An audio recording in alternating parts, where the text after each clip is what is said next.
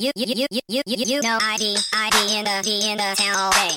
ID, ID in the D in the SEA. You, you know ID, ID in the D in the town all day. ID, ID in the D in the SEA. Hello and welcome to episode 337 of the Fabulous Peltoncast, sponsored by our friends at Pagliacci Pizza. I'm your co-host Kevin Pelton, And I'm Tristan Carzino. and we're coming to you back in Renton, Washington, home Hello. of the Super Bowl 48 champion Seattle Seahawks, the NFC West first place. Wow. Seattle Seahawks. reigning, still the NFC West first place. multiple weeks in a row reigning first place in the NFC West. Well, we've got a treat for you if you like the Seahawks or if you hate the Seahawks. I don't know, somewhere in between. Uh, we're going to talk about them with third Pelton brother Ben Baldwin coming back to discuss how wrong we were about the team in the preseason. We'll get right into that in a little bit here, but first we're going to get to the toasts and what we're drinking, I guess, because we have this week from our friends at Stoup Brewing. Hello. The Time to Vote IPA.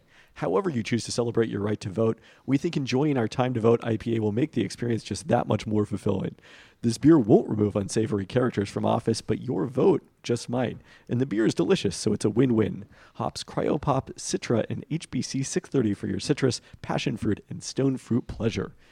Uh, so it's it's too late for us to remind you to vote. This is that's already occurred, but uh, hope That's what people did. are looking to the Pelton cast for.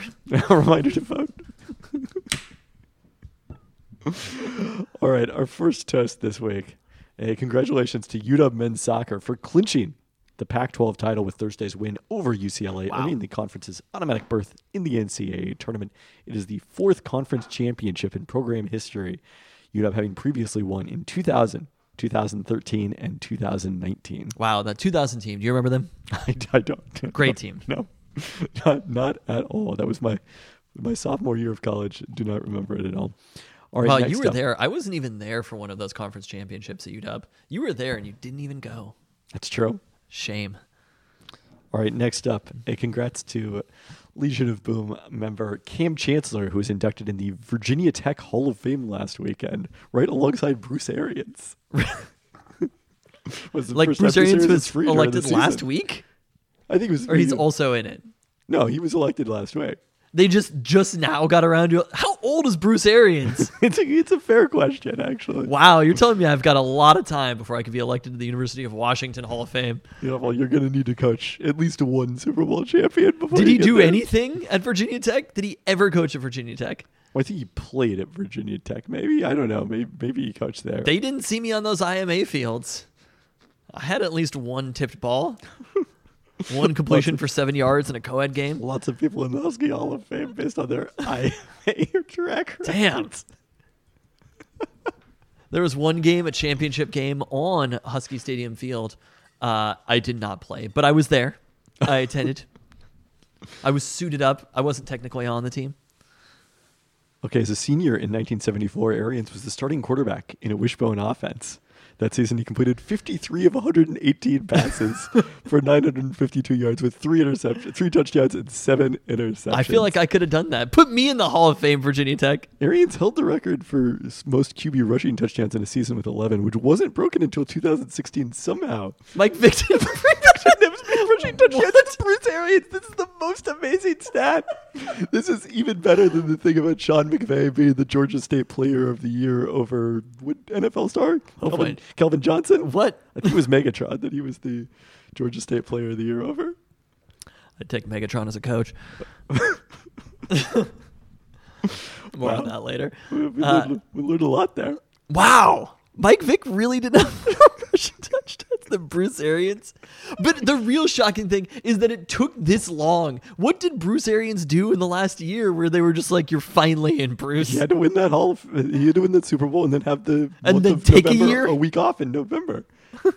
so I guess that makes sense. He won the Super Bowl, then he was coaching the year following. So then he did another year after that. Coaching in, the, he was the coach of the Cardinals when they went to the Super Bowl. Mm. I think he was, wasn't he? I think so. Who was their coach? I don't know. That was a very long time ago. It wasn't that long ago, was it?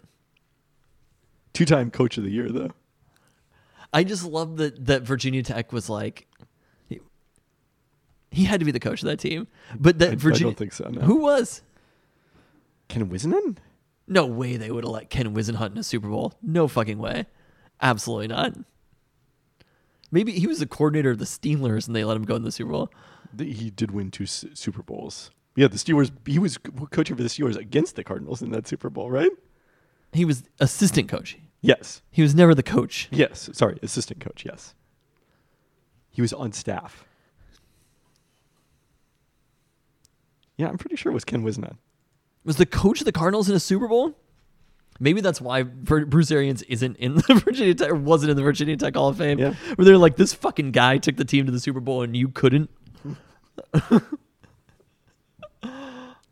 Well, there you go. He's a better runner than Mike Vick, though. All right. Lastly, this Then you're saying loves to punt, better runner than Mike Vick. and congratulations to Julio Rodriguez and Scott Servais, who were officially named among the three finalists for AL Rookie and Manager of the Year, respectively. I was nervous about that one. Yeah, Julio was a little dicey there. You never knew. Honestly, Jeremy Pena is really good. Like, He's he's very good, but to be top three, it's Pena, Rutschman, and yeah. and Julio, right? So, eat it, Bobby Witt Jr. Had kind of a bad year. All right, with that, let's get to our interview. Well, for this midseason check-in on the Seahawks, uh, at a little bit past the halfway point of their season, at the halfway point of the NFL season, since many other teams have had byes, we're thrilled to welcome back to the pod from RBSDM.com and contributor to the Athletic, Ben Baldwin.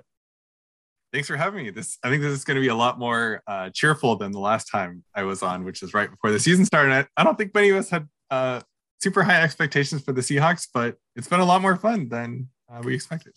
Or less Ben. cheerful because we have to talk about how wrong we were. Ben. I have some terrible news for you. uh oh. The Seahawks are good. The Seahawks are good. Hey, I I jumped on board. Uh, let's see, two weeks ago before the Giants game when I I guaranteed a twenty point victory and they, they fell short of that. But um, yeah, si- since then I, I I've um I've bought into the Seahawks being a good football team. What was the exact moment that I that I'm going to start? I was the earliest adopter to the Oh, Seahawks yeah, for sure. season. Uh, for me, it was I think the end of the Lions game. I was just like, wow, I truly care whether they win this game or not. It, like something about that, game, just seeing the offense happen for a couple of weeks in a row, and it was like, this is fun, right? That game was objectively fun, no matter what, right? And then by the time we got to the Saints, which I think was the next week, right? Yep. I was like, I'm in. I am in on this team all of a sudden. And have been I've been rewarded pretty much nonstop from that moment. Kevin, when did you jump on board? It- we talked about it on the pod. It was at the end of the first half of the Saints game when instead of playing conservatively, they tried to go for a touchdown and and accomplished it. Uh, it as they let Gino cook, and I was still let down in the second half of that game by their defense against Taysom Hill. But since then, also also strongly rewarded.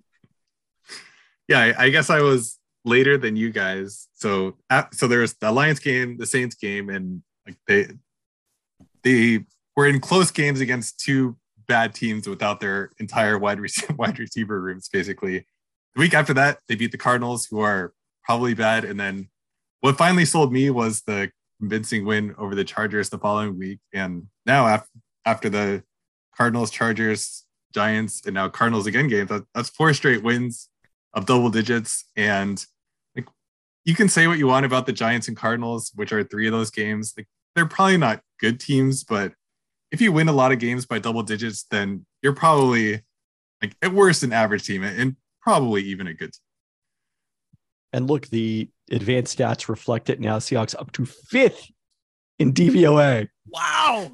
Fifth, Fifth Despite- overall in DVOA. Despite somehow having the third easiest schedule according to DVOA thus far. Uh, they make the playoffs in 89% Oh of Football God. Outsiders simulations, winning the division 64% of the time and earning a top two seed 25% of the time. My God. Where would this rank as far as I'm sure you don't have this off the top of your head? There's the did they win the back to back DVOA championships or was it three years in a row? Uh, I think they won it in 2015 is or they won It it, was in four 12. years. Yeah, it was four years. Yeah, Yeah, it's four oh, years in a oh. row. Yeah. So they won DVOA championships four years in a row. yeah. Is this the best team outside of those four years? No. No, no.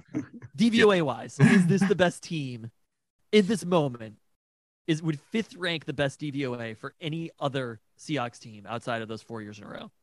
I'm pretty sure it wouldn't. I only looked at where this offense ranked because I was curious about that, and I think there's a couple of interesting things about that, which we'll, uh, which we'll get to in a second here. I mean, the defense is the best that it's been in a long period of time, but I still think probably I can't believe you uttered that 2016.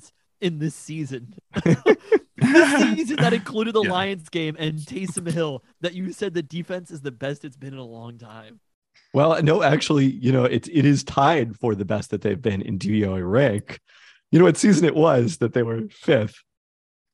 Let Russ cook. Let Russ cook 2020.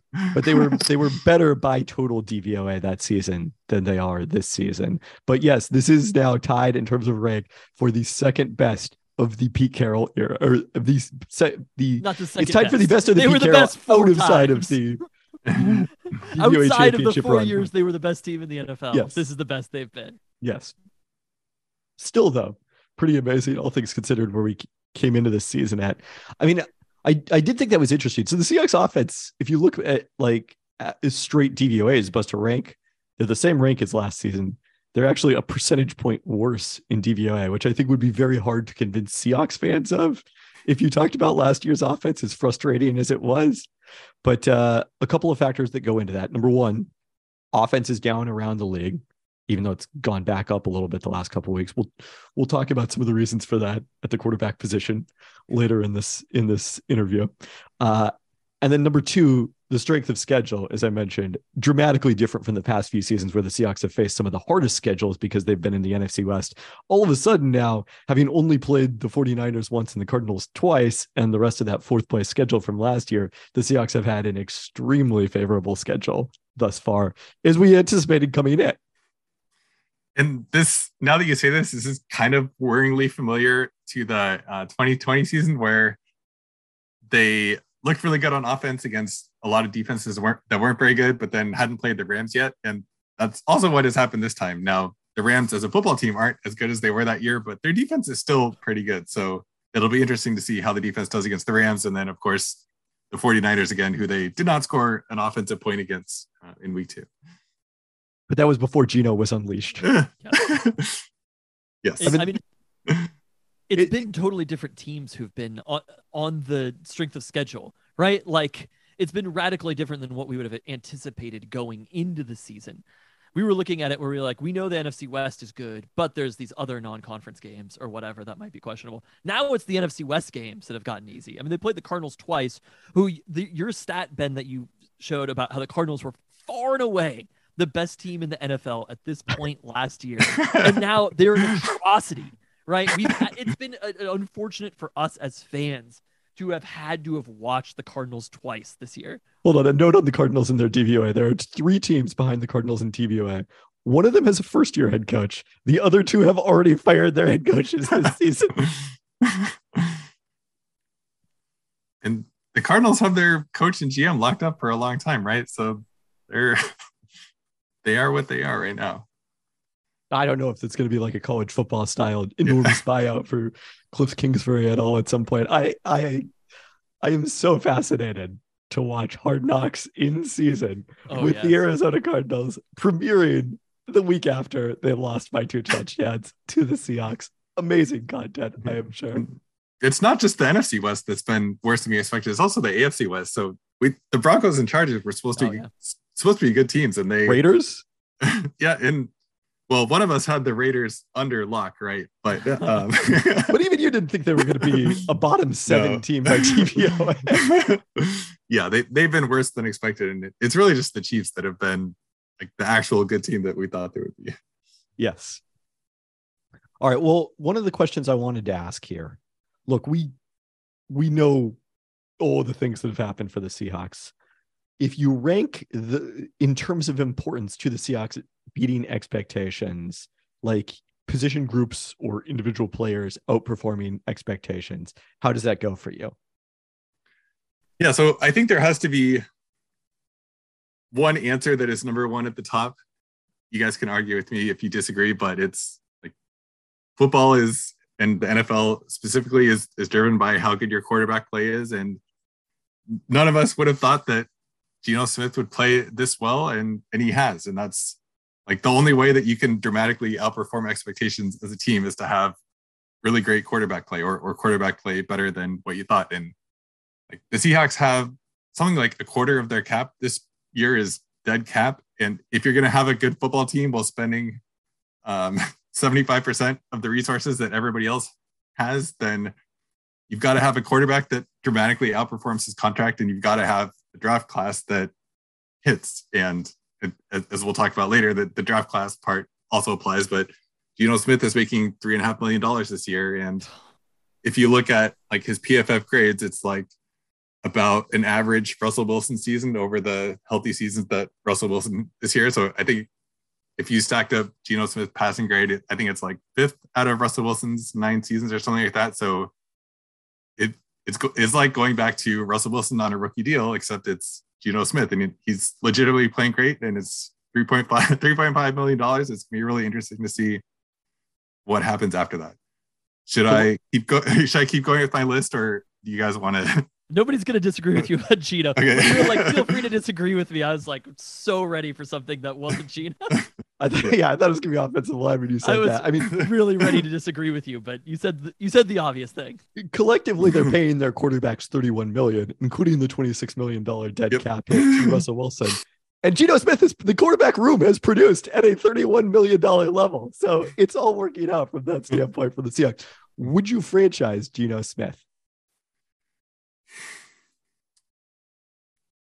Do they have the cap space to do that if the, if they're signing two first round picks, two second round picks, and the other players that they that they need? I guess you can always create cap space by restructuring yes. guys and stuff like that. So I, I mean, also I guess, that Russell Wilson money coming off the cap is a pretty big deal, right? Right. It's almost it has to be pretty close to what you'd be paying Geno. That's right. But I, I thought the franchise tag was like insane because of the Watson extension and Aaron Rodgers and like all these Russell Wilson, like all these insane. I thought it was like 40 or 50 million. So if that's what it is, I think it'd be pretty hard to do. And the Seahawks would be uh, better served by ex- extending him if he would agree to that. So, like, if it's franchise or walk and they can make a find a way to make franchise work, then yeah, I, I think you have to do it because it's hard to just conjure up quarterbacks out of nowhere, even though the, the Seahawks have done it twice now. But um, yeah, I, I don't really see much of alternative. They're, they're not going to get a high draft pick from themselves, obviously, and, and the Broncos are probably going to win enough games to be out of like the super high pick unless they package picks to move up. But I'm not sure if they would actually do that. So I'm seeing that the franchise tag is projected at 31.5 million by over the cap, but then the exclusive franchise tag goes up yeah. to like 44.5. So okay. I think you definitely want to go. Yeah. Yeah. You definitely so, want to go with the lower number. And that so the lower one is the transition tag where if somebody signs him, then they have to send you first round picks or something like that. I, I think that's how that works. Is that right? Something like that, yes. So yeah, I mean, I think that's and and I it's interesting. Now, would you rather have uh, assume that nobody comes in with an offer of those draft picks? Would you rather have Geno at that contract for one year or try to sign him to a longer term deal at this point, knowing that you know he's not a young quarterback, although he doesn't have the mileage that some of these older quarterbacks do because he's been backing up so long. Yeah, I think the question is if it took the Ryan Tannehill contract to extend him, would if you're the Seahawks, would you be comfortable offering that? And if, if you were Geno, would you accept it? I, I think the latter is the answer to the latter is probably yes. Although obviously I have no idea. I'm not Geno Smith or his agent. And if I were the Seahawks, then I I think I would consider it. Like you you now have an offensive line, as we'll talk about soon, in place. You, you still have DK Metcalf and Tyler Lockett. So it, if as long as the rest of the season goes well and he doesn't come back down to earth, which has happened somewhat to the offense, although not totally, then I don't see a, a great alternative to doing this. You know, in Tannehill's contract, four years, 118 million, 62 million fully guaranteed at signing, 91 million dollars guaranteed for injury. So, you know, approximately uh, a little less than 30 million per year there. We talked about this a little bit, but uh, I guess offline, and this is wild to say, but the Seahawks out don't have a ton of gaping needs at this point where they don't have young players and knowing the draft pick capital that's going to be coming back to them next year if they didn't bring back Geno Smith their biggest issue would be finding a quarterback so it's a little bit like knowing that you could go get all these other positions, right? There's still obviously there's always a need at pass rush, there's always a need at wide receiver, there's always a need in secondary, there's always a need offensive line. But the Seahawks have gotten to be I mean they're they're good at wide receiver, but like they're above average or adequate at a lot of those positions. And if you know that you can use some of that draft capital to help go fill in all those other positions, and also bring back Geno at the same time while staying relatively young as a team overall, I think it's kind of the perfect scenario. I mean, obviously, it'd be even better if Geno was a six round pick or something. you know, like if you, if Geno was locked up for four years on a rookie deal. Beyond that, it, I really can't conceive how this could look better for the Seahawks than to have the current talent that they have on the roster and to have the draft capital coming back to them next year. Also, if you know that you can draft Hall of Fame cornerbacks on day three of the draft, that that's a that's an incredible skill to have as well. But only once every 10 years. Precisely. Uh, we'll give Shaquill Griffin some credit. Not not day three. Day he was day two, right? Yes. Uh, I one question I did want to ask you, Ben. So, Geno is number one by a mile in completion percentage over expected in the stats tables at rbsdm.com. Number seven in EPA per play. This is the same split we saw the last few years with Russell Wilson. Is there something about the Seahawks offense that is creating this high completion percentage over expected? Because it turns out it did not follow Russell Wilson to Denver. So I think what most makes sense, and Seth Walder was tweeting about this, is like Tyler Lockett is just insane at catching footballs. and he's kind of the one the one constant between well, I, I guess there's a lot of constants, but a possible explanation is that Tyler Lockett is so good that he is always going any anyone throwing to him a lot is going to have a high completion percentage over expectation. Where I guess where this doesn't totally reconcile is why that would affect CPOE more than EPA per play because if, if you're catching passes and especially deep passes like Tyler Lockett does, then obviously that helps your EPA per play too. And it's not like, well, so the pick six probably is hurting Geno's EPA per play, and there were some other turnovers. So maybe that's factoring that some into which are things that would go away in larger sample sizes.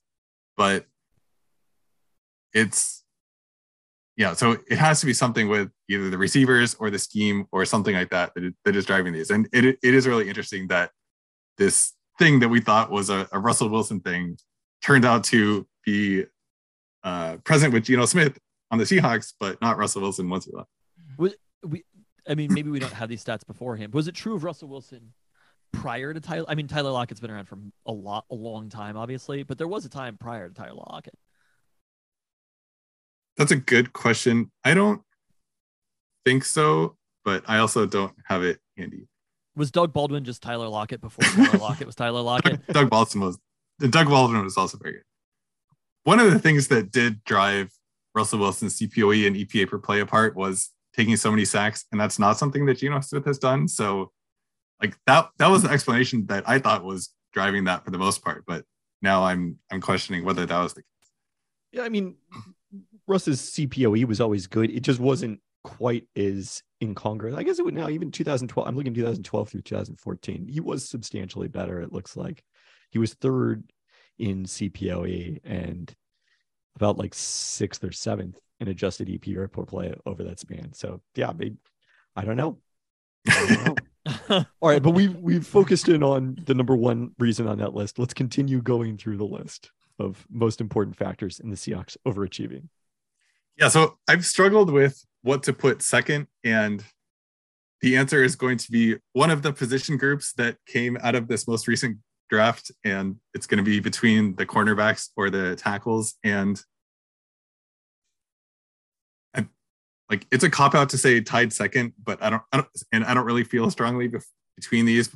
I'll say the tackles just because the offense has been more consistently good than the defense, and yes, that's probably largely driven by Geno Smith, but it's it, it just it makes such a big difference for a team to have two reliable tackles in their first year of their rookie contract and actually being good already. Like it's something that the Seahawks just won't have to worry about for such a long time and has already helped them on the field. And like we were talking about before, it, it's not a hole on the roster that they're going to have to be thinking about for a long time. And it's so different than the past Seahawks teams where every single year we have been wondering, oh, who's the who's the right tackle going to be? Who's the right tackle going to be? Five years ago, we didn't know who the left tackle was going to be, and now that's just not something that is applicable anymore. I, I think offensive line and the tackle specifically is clearly the number two thing for me. I mean, we talked about on that preview that you were running a variety of different projections for offensive lines throughout the offseason, and all of them had the Seahawks at best at like 31st and probably like 30, maybe maybe up to like 29. best at 31st. And then like now the same model that you're running in season based on a combination of PFF grades and ESPN uh, pass block and pass rush and pass block and run block win rate is the Seahawks are sixth in that. That is wild. Yeah, and it's it, it's not like I was the only one who thought over the offseason the Seahawks were going to have a bad offensive line. They were they're starting two tackles and they um, they were bringing back an interior that either played for them last year and wasn't very good in pass protection, or there was Austin Blythe who was talked about extensively on this podcast. And Blythe hasn't been amazing, but Damian Lewis has been better. And when you add that to the tackles, it's like it's just been such a night and day experience from offensive lines uh, that we've seen over the past. Yeah, I still don't quite get how the the Seahawks process for why they didn't just sign Austin Blythe the year before if they thought he was going to be so much better for for Shane Waldron's offense. But uh, yeah, they I, I can't say that he's like dramatically underperformed the modest salary that they did sign him to. So I think that one's worked out just fine. There we go. I mean, Austin Blythe, but or go ahead, go ahead, make your point. Well, let's let's talk about corners. I think. Well, I want to talk about the tackles first. Okay. Because we all sat here on draft night, right? I remember I had COVID. It was great. Uh, you were like the SNL commercial. we all sat here on draft night, and and took a victory lap because the Seahawks made a normal draft pick in drafting an offensive lineman. And to see that actually come to fruition and having a benefit on the offense so quickly, I think is kind of amazing. Just how how rapid we've seen that response in something where I think we talked about it where we were like, look, Charles Cross isn't maybe the anchor for this year, but Charles Cross will matter two, three, four years down the road.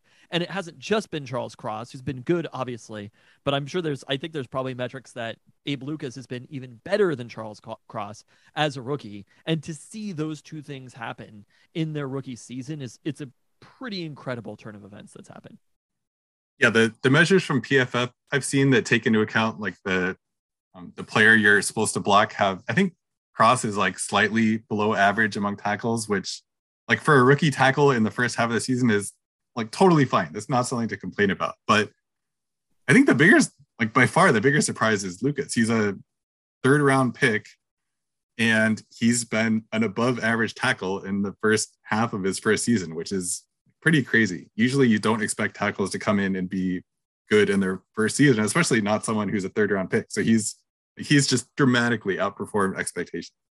Yeah, I mean, we were talking about him battling Jake Curhan in the season for that job. That we were talking. Did you, you, do you remember this? We were talking about Geno Smith battling Drew Lock for a starting job. yeah, yeah, I do remember that. I can't. How little we knew. Okay, the corners. Yeah, I mean, look, the Tariq Woolen is everything we hoped that he would be and more and faster probably i guess i would say. Like i'm actually more excited about these last couple of games where he hasn't had interceptions because he's just playing good you know he played deandre hopkins to a reasonable draw i would say on sunday if not even got the win on that. And then mike jackson completely solid on the other side.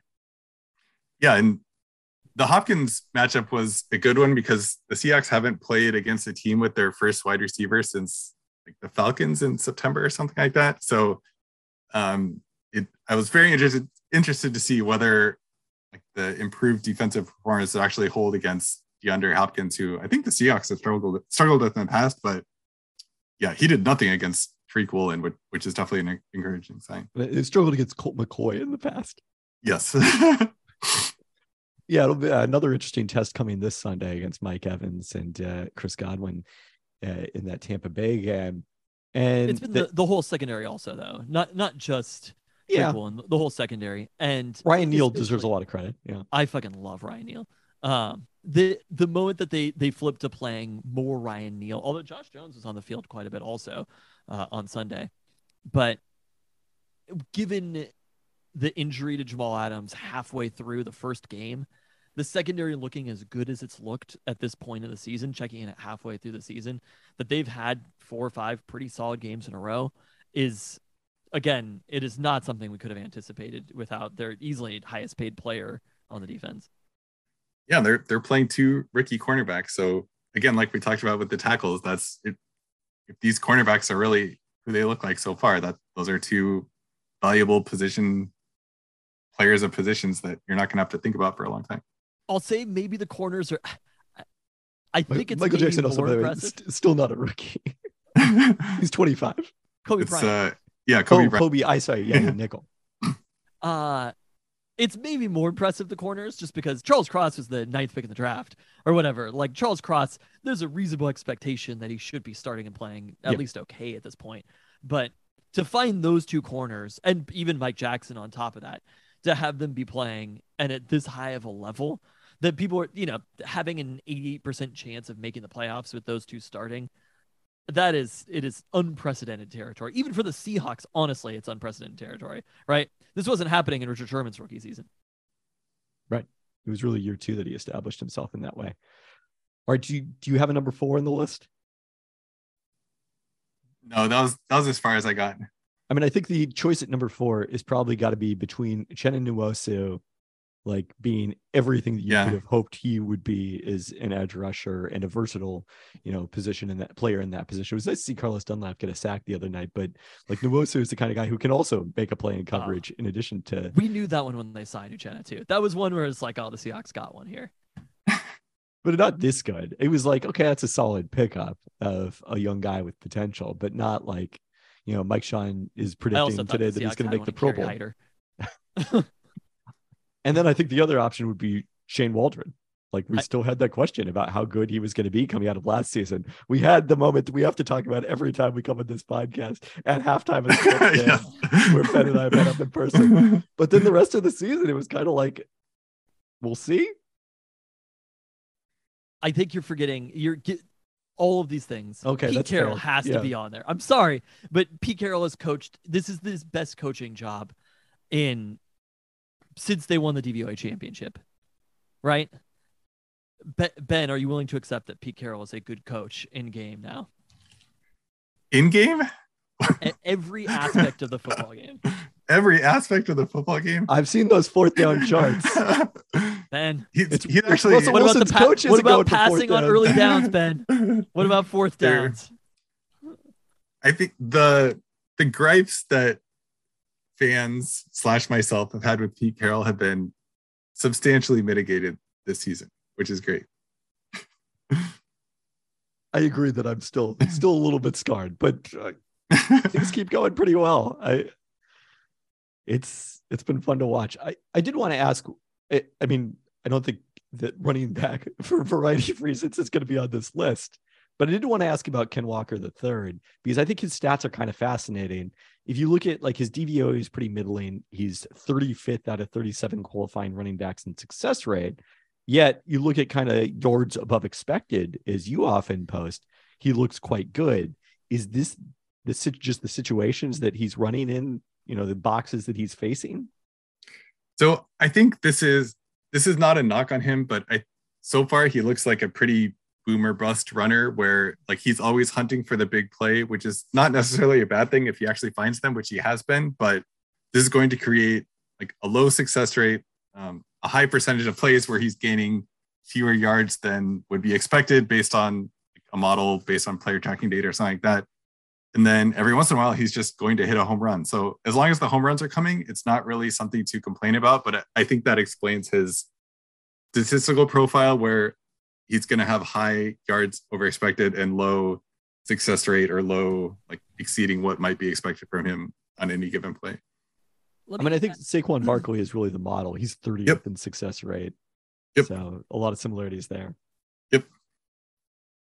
Let me ask you a question though. Is that if you're running the offense, the Seahawks have not relied on Ken Walker that much. all things considered. Yep. They've passed the ball on early downs. They've used Ken Walker. They have, when they have handed the ball off to Ken Walker, this might sound insane. They have used him more like going to a pass than a run than they have in the past. This is not trying to get one, two yards and to get to third and makeable. They're trying to get long plays from Ken Walker. And if the reality is maybe Ken Walker isn't getting three yards when he when he's getting one yard when he should have gotten three, two when he should have gotten four, or whatever. I don't feel like Ken Walker's missing out on the eight yard carries necessarily. It's more just these like short, these small bits of yardage that in the grand scheme of things, football as we know it, are not that important. To me, like getting short third downs is it's just not effective football at this point, right? Big plays is what matters in football. And if Ken Walker is able to get big plays one out of every 10 carries or something like that, even if it's not a 70 yard run, isn't that kind of the best way to approach running if you have to do it? Yeah, I'm as long as the big plays come every once in a while, then yeah, I'm I'm not gonna be complaining. It's I think we had this conversation at the end of last season, um, which This Uh, is, this is one point that I wanted to bring up. yeah so uh we bullied you into um retracting your rashad penny take about rashad penny mattering and, and penny is another guy who He was he qualified it. He didn't he didn't retract it. Qual- yeah qualified that rashad penny matters with russell wilson Well, and Geno Smith.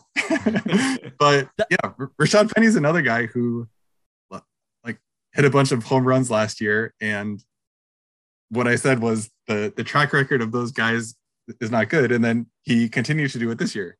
And as long as Ken, Kenneth Walker is can keep doing the same thing, then I don't think anybody's going to complain if he loses a couple more yards than he's supposed to a few times a game. it's pretty wild to see Rashad Penny in your running back stats. And it's like everybody else is bunched up. You're like, if you're in this bunch, that's fine.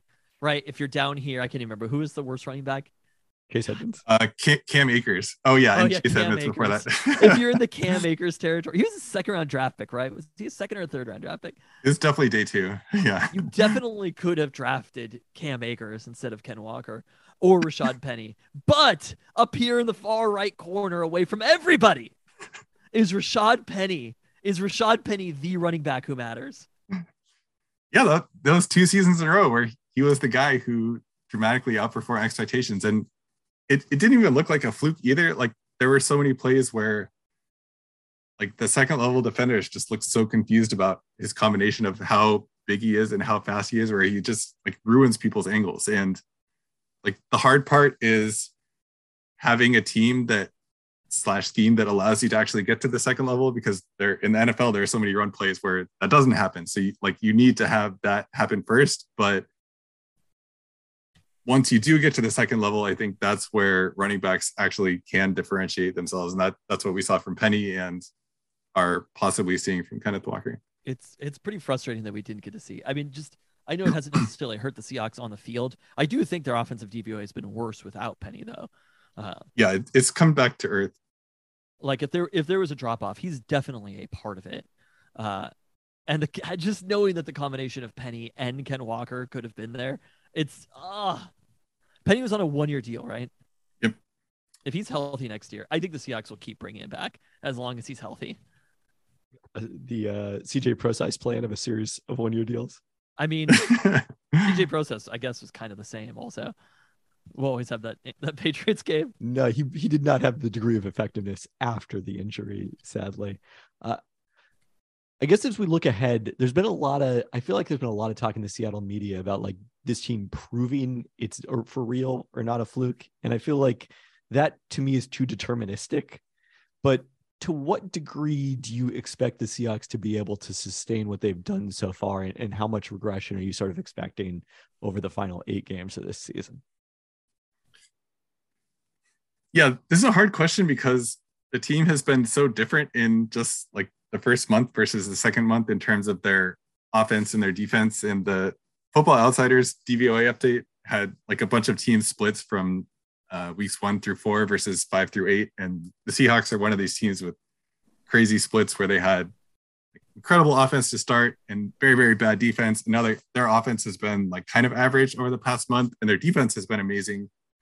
So if we put that all together, then I think it's probably reasonable to expect that to land somewhere in between. So their offense should be pretty good, and their defense should be average. And if that holds with their record and their remaining schedule, they they sh- they should make the playoffs and maybe even get a home game. Which, like, if, if you told any Seahawks fan before the season, I, I think that we would take that at, at that point.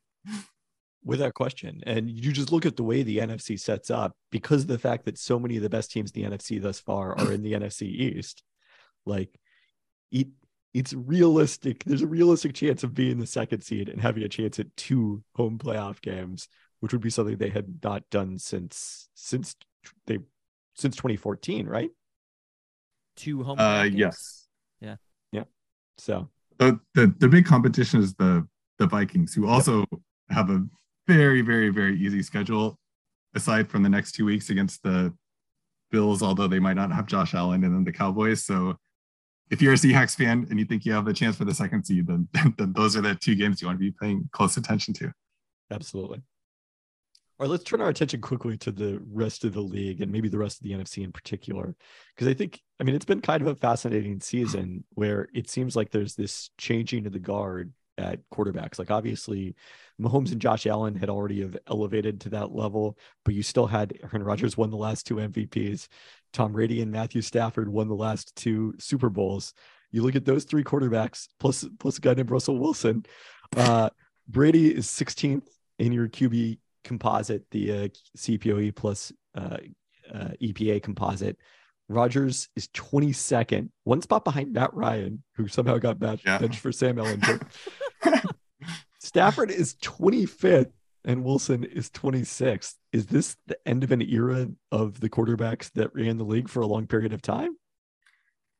Yeah, it it sure looks like it. I'm I'm not sure how much there is to say here. I, I think Wilson is younger. I, Wilson and Stafford are both younger than the other guys, so maybe they can bounce back.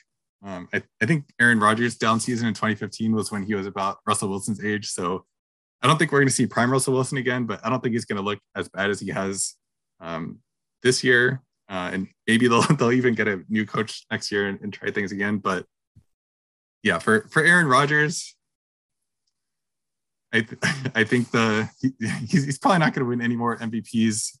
Packers does not look likely that they're going to make the playoffs. And then Tom Brady's weird because I don't think he's actually like playing poorly. They just like they went through part of the season without any receivers because they all got hurt, and then I'm sure we'll talk about the Bucs later. But they're like on paper, their offense should be good now. They have like their pass protection is not terrible. Terrible. They still have uh, Chris Godwin and Mike Evans. Tom Brady is playing okay. They they just can't score points. So I'm kind of at a loss of, of how to explain them. Oh, uh, we'll come up with some answers. Yeah. there. Yeah, I mean, related to this, you look at the playoff odds in the Football Outsiders simulations. The Rams reach it in 13% of simulations. The Packers 11%. The Broncos 12%. The Rams and Packers. I mean, I think those are two teams that all of us you would you would certainly pencil in for playoff spots coming into the season. At two between them, and now very likely, you know, three quarters of the time, it's going to be neither of those, which is creating some interesting opportunities for the likes of the Giants to to make it in there. What an incredible year it's been. Just straight up. What an incredible year it has been. From the Seahawks being unexpectedly good all the way down to the fall of Aaron Rodgers and, and Tom Brady. I care a little bit less about Tom Brady. He hasn't been I mean, we talked about this. We'll talk about this when we talk about the Seahawks playing the, the Bucs. He's not even necessarily a foil for the Seahawks because they just haven't played him that many times. Obviously, one notable time got canceled, so they weren't able to play him. But They played the game, just there was no outcome. but the the Rams, I mean, when we talked preseason about we talked about this a couple weeks ago on the Peltoncast about the NFC West and quarterbacks, and we were talking about which quarterback situation would you rather have. It was interesting, like the 49ers was a team that came up, and it was really all around them basically handing Trey Lance the quarterback starting quarterback job because of the capital that they'd given up to draft Trey Lance. And it, I think the Niners felt like they just had to do it at that point. Trey Lance is hurt. The Niners are still a contender. I think their quarterback situation all of a sudden looks not better than the Seahawks. It looks a lot better than it did beforehand. But there's so many other teams around the league. I mean, if you look at the Rams having traded the capital plus the contract for Matthew Stafford, it is not a good situation for the Rams right now. And there's not a lot of draft capital waiting.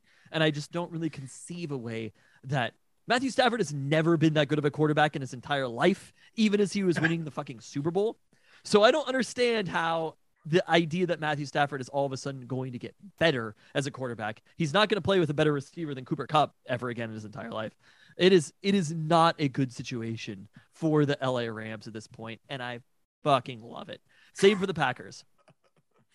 Yeah. Like you're talking about best case, they didn't get a receiver at the deadline. Like who knows? Maybe the Packers sneak into the playoffs this year, possibly. Right? It could happen. They still have a Jordan Love issue they still drafted Jordan Love in the first round. At some point, they have to play him if they're going to play him. I would not be shocked if this was Aaron Rodgers last year in Green Bay. He's how old? 38? That sounds right. I mean, he's 38 years old, late 30s at the very least. And the performance is going down. Even if they draft a rookie receiver, like, what is the best that you expect from this point forward from Aaron Rodgers and from the Packers in general? And I, I think also this idea that there and look, I'm I'm guilty of this also, that there are coaches who are more important than the personnel. And I think this is something that became a very important idea in the NFL in the last five years, especially as Sean McVay and Kyle Shanahan became successful coaches. And I really think that idea has been kind of debunked in this last year in particular. Like there is no coach who is more important than personnel. There's no coach who's necessarily worth that much. Sean McVay right now is better than I, I can't even look around the league and say that he's better than any coach in the league, Jeff Saturday included. uh, but but I think that has been an, an important distinction is talent is more important than anything else by such a massive margin.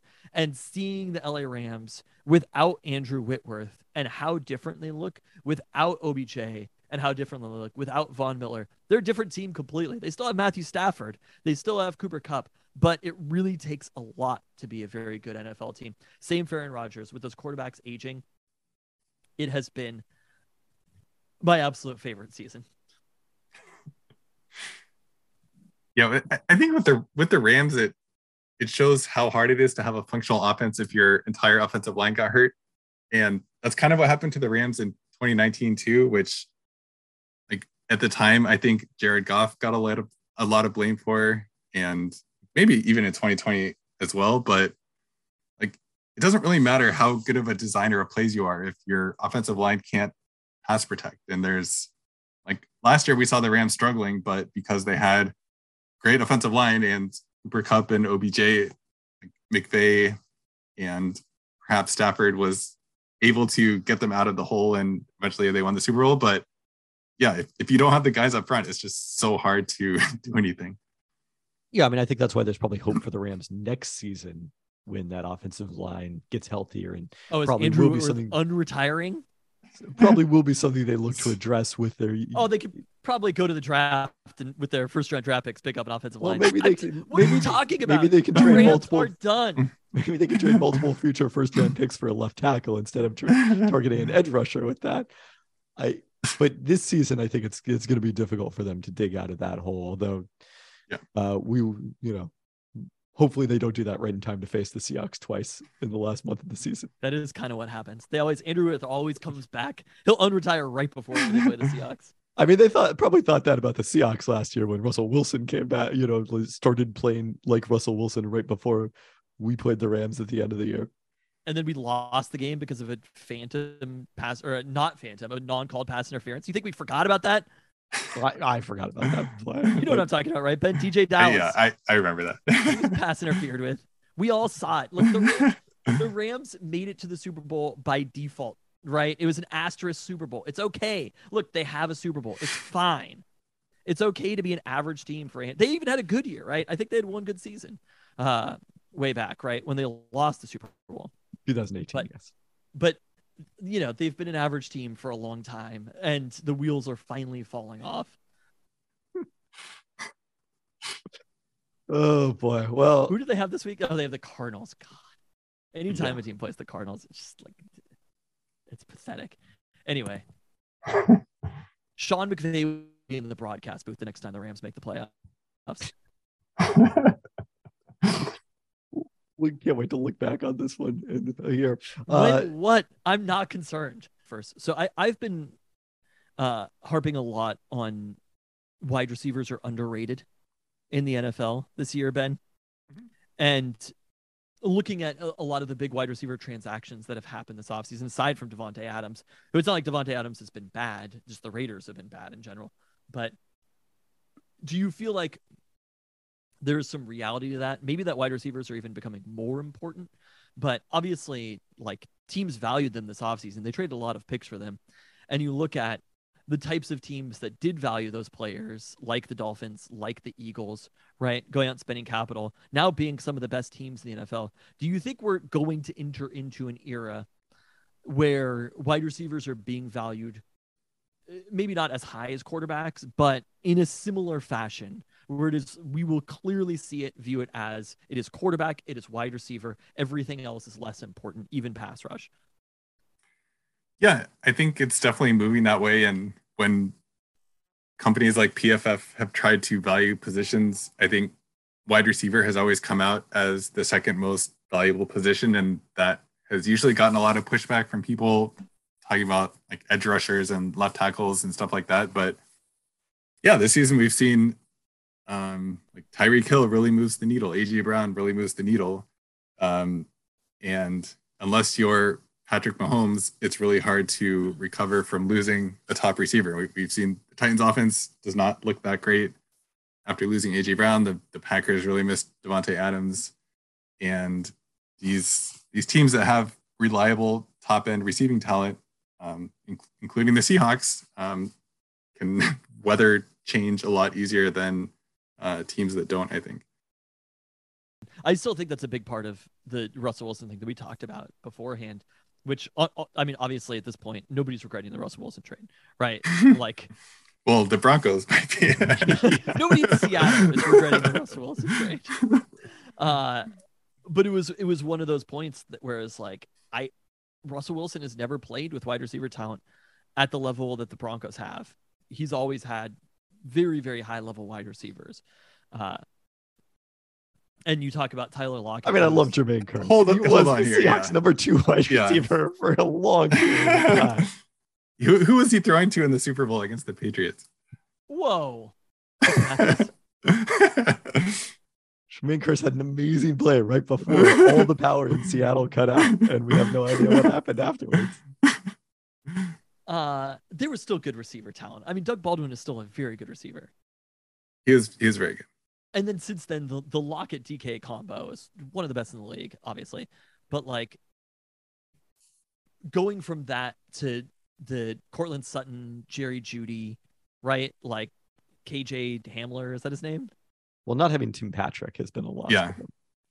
But like that's what we're talking about, right? Like th- not having Tim Patrick. There's a lot of receivers to throw the ball to, and it's just it's not as good. And having having worse talent is very difficult for a quarterback. Um, but Kevin and I were fighting on this, and it's just like I I personally feel like in the first rounds, that should be pretty much go to every year because it's a position that I mean pass rush obviously offensive line, but it's a position that you can play multiple players at the same time. I understand that there's the target share to go around. But if you can have a pretty constant stream of very good wide receivers and that value on the other side, if you develop somebody, I think teams should be drafting wide receivers in the first, second, or third round pretty much every single season.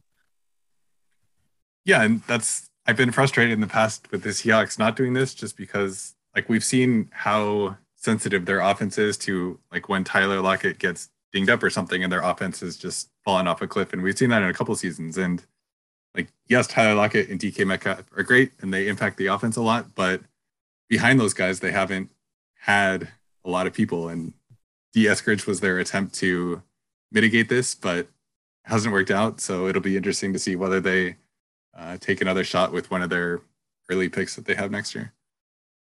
Yeah, I think so. I mean, I you you said that is not a need, Tristan, earlier referencing DK and Tyler, and I don't think it's like you probably don't want to use the Denver pick for that, but yeah, one of the top three picks on that for sure. Should we talk about the Buccaneers and the Seahawks playing them in Germany, the first ever NFL regular season game in Germany to played at Allianz Arena in Munich, home of FC Bayern.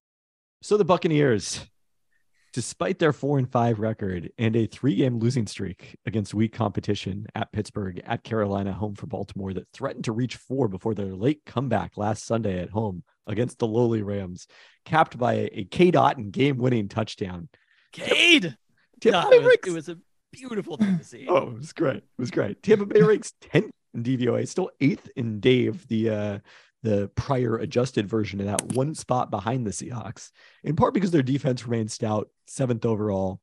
And you know, as Ben sort of alluded to earlier, they're 10th in passing DVOA.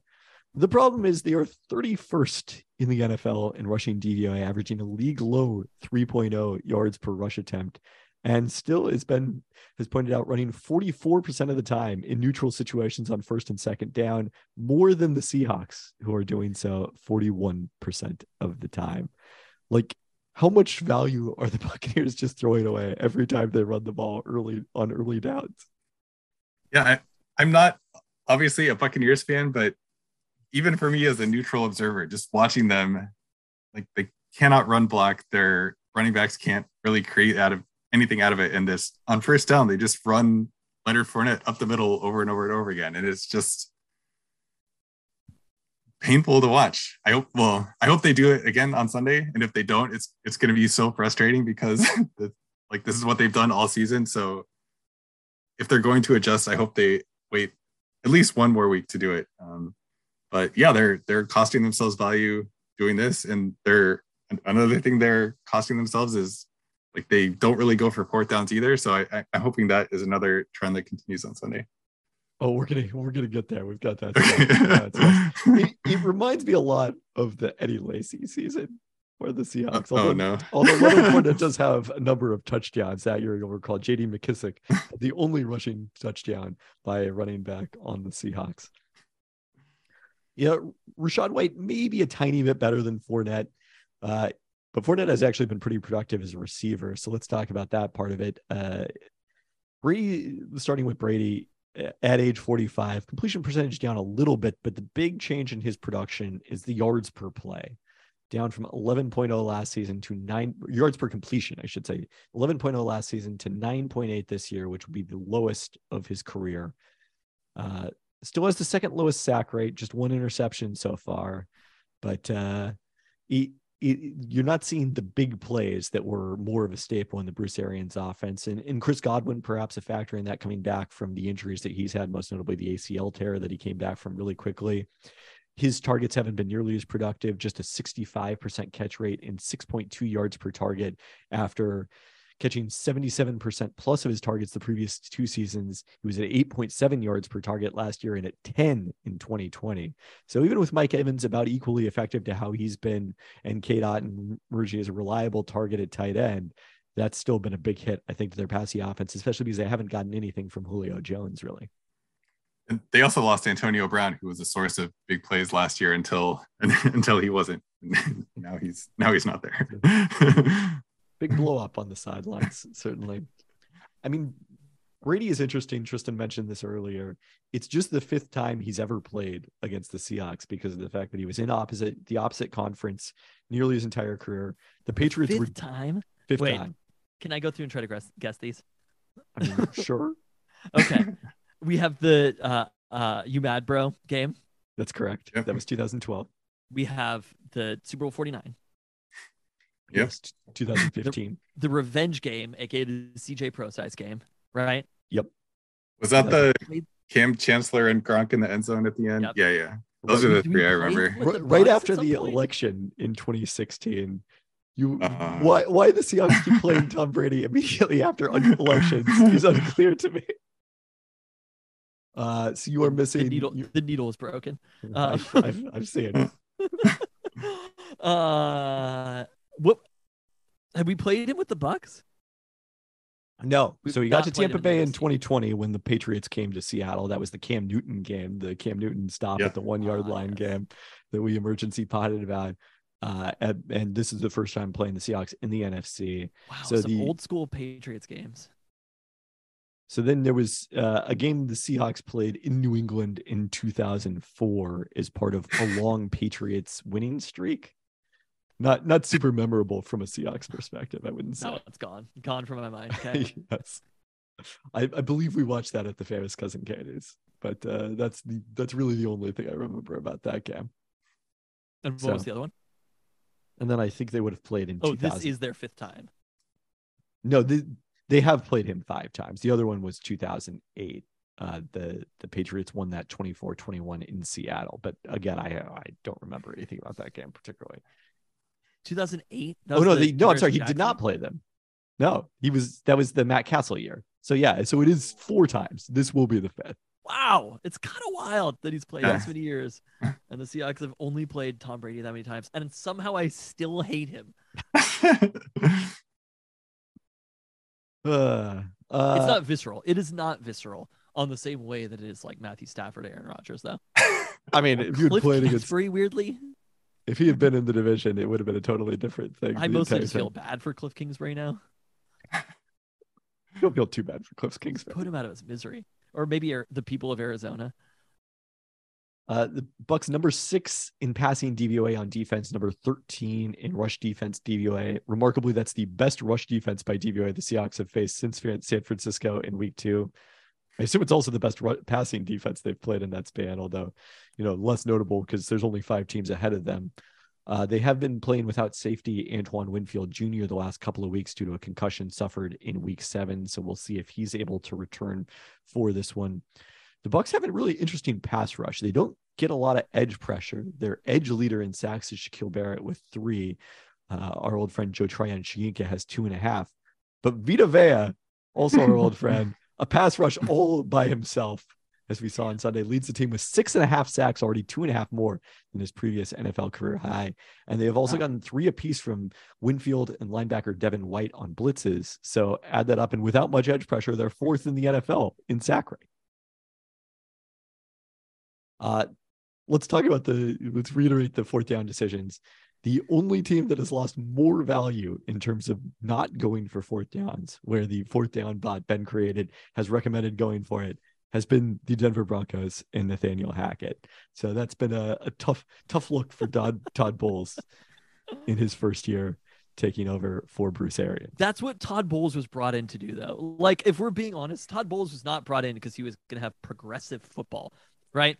like, they knew what they were getting with Todd Bowles. I think Bruce Arians was also this way, right? Despite yeah, he was not good on fourth downs. Yep.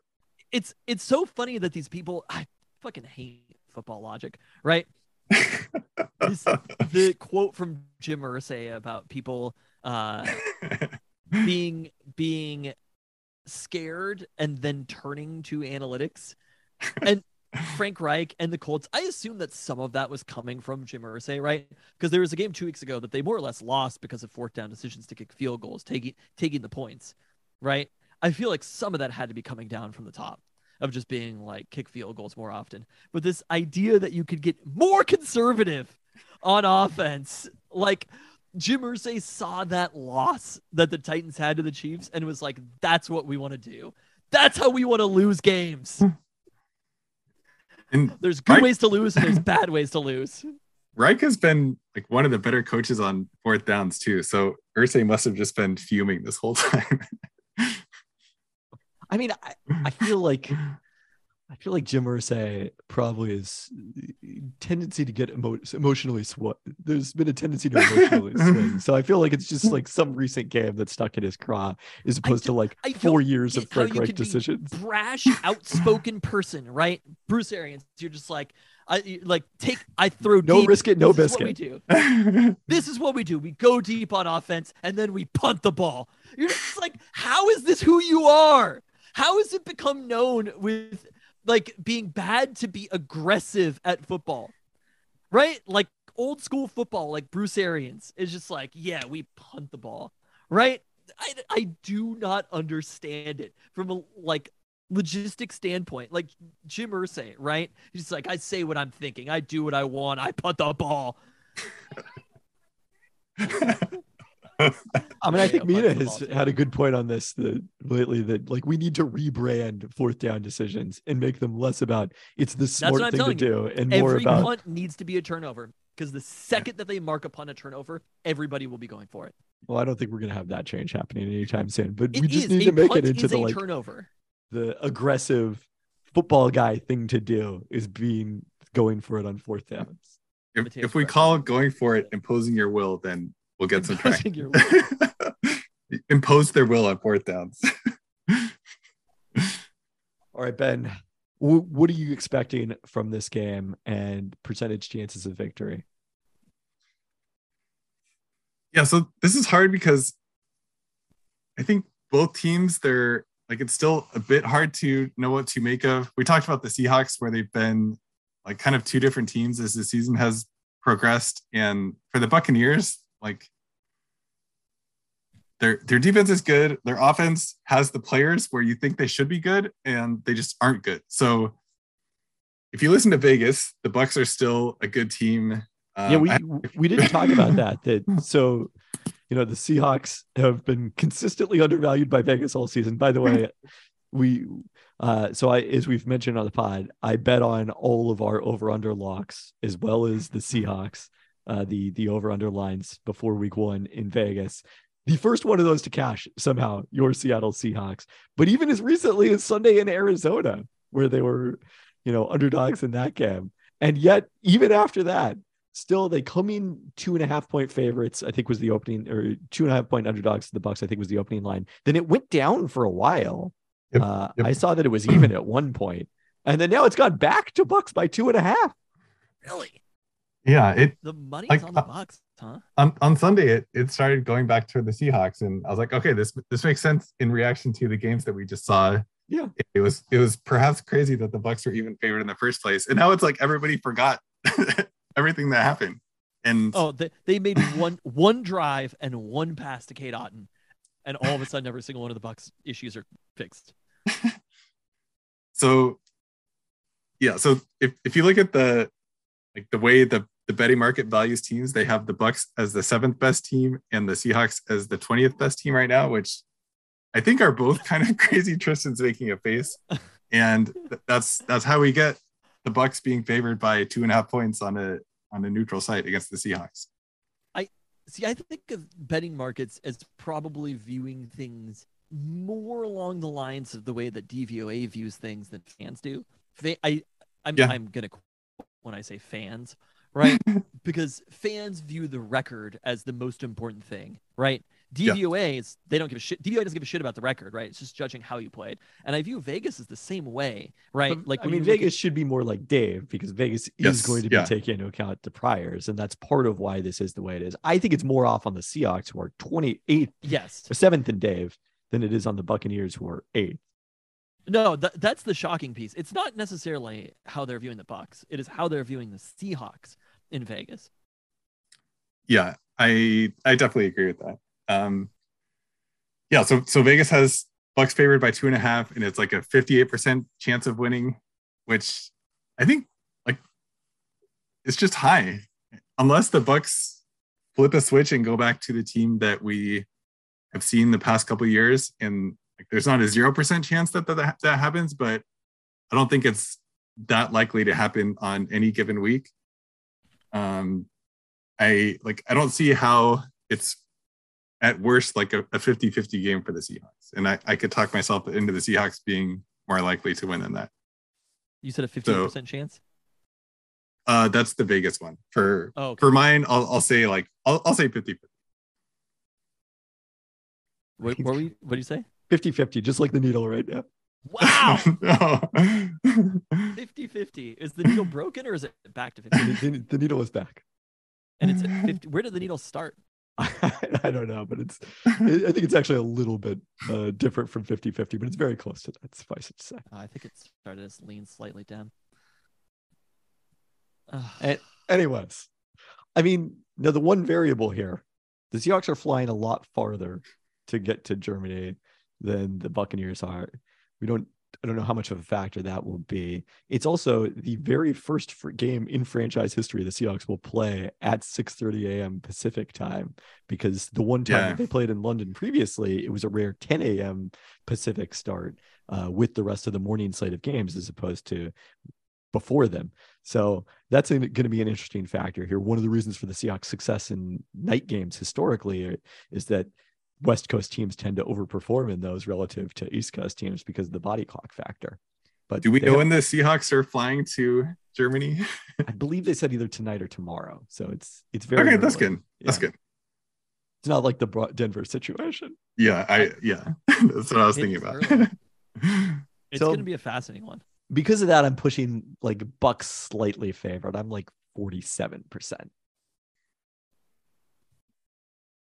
The Seahawk. Wow, you're doing your number first. What is this? Because Ben's here. Uh, I still think the Seahawks again. Was the Cardinals that I mentioned? Oh, no, it was the Giants that I mentioned this. Pete Carroll is uniquely built to play against a team like this, right? There's no team you're just not going to be able to run the ball on Pete Carroll in that way, right? If you want, if you're not good at running and you want to pound the rock, meet Pete Carroll, right? like that is exactly what he wants to do is stop that offense. And I don't see the Bucs have they don't have another mode, right? It's not like there's two different Bucs teams. I mean, I suppose there is because they can do it in the fourth quarter, but like they do not break in case of emergency the good offense for a very long time. And if this game is a four point game in the last drive, then I'll be nervous. But if the Seahawks are up by 10 with three, four minutes left, all of a sudden there's no other mode for the Bucs to get to. And I think that's more what we're looking at right now. The Seahawks are probably a better team than the Bucs are. They are definitely a better coach team than the Bucs are. And I I just can't conceive they're not going to put up a ton of points on them because of how they want to approach this game. And as I mentioned last week against the Cardinals, the biggest issue here, it's not Mike Evans, it's not Tom Brady, it's not personnel at all. It is the Tampa Bay Buccaneers and how they want to approach this game. And that is what is going to hurt them the most. It is they're not going to get the ball to DeAndre Hopkins enough. They're not going to get the ball in this game to Mike Evans enough, right? And there just aren't that many other players that can hurt them out there. We're going to see so much running. Can I give you a Don't give me? Cade Otton. Do not give me Cade Otton. It is not. I mean, Cade Otton's a part of this, but Kate Like, Otten is think- not. I've I've had him in fantasy. I've watched Cade Otton. I know Cade Otton. He is not going to do anything in this game. He might. He might. He might score a touchdown. Whatever. But like Cade Otton is not going to be a factor in this game. the This is going Seahawks to be Zach Ertz style. the Seahawks do often win these games, but think about the quarterbacks that give the Seahawks trouble. It's Yeah. Matt Schaub. I already mentioned Colt McCoy. It's Josh McCown in the playoff game against the Eagles. Uh, Ryan Fitzpatrick at times.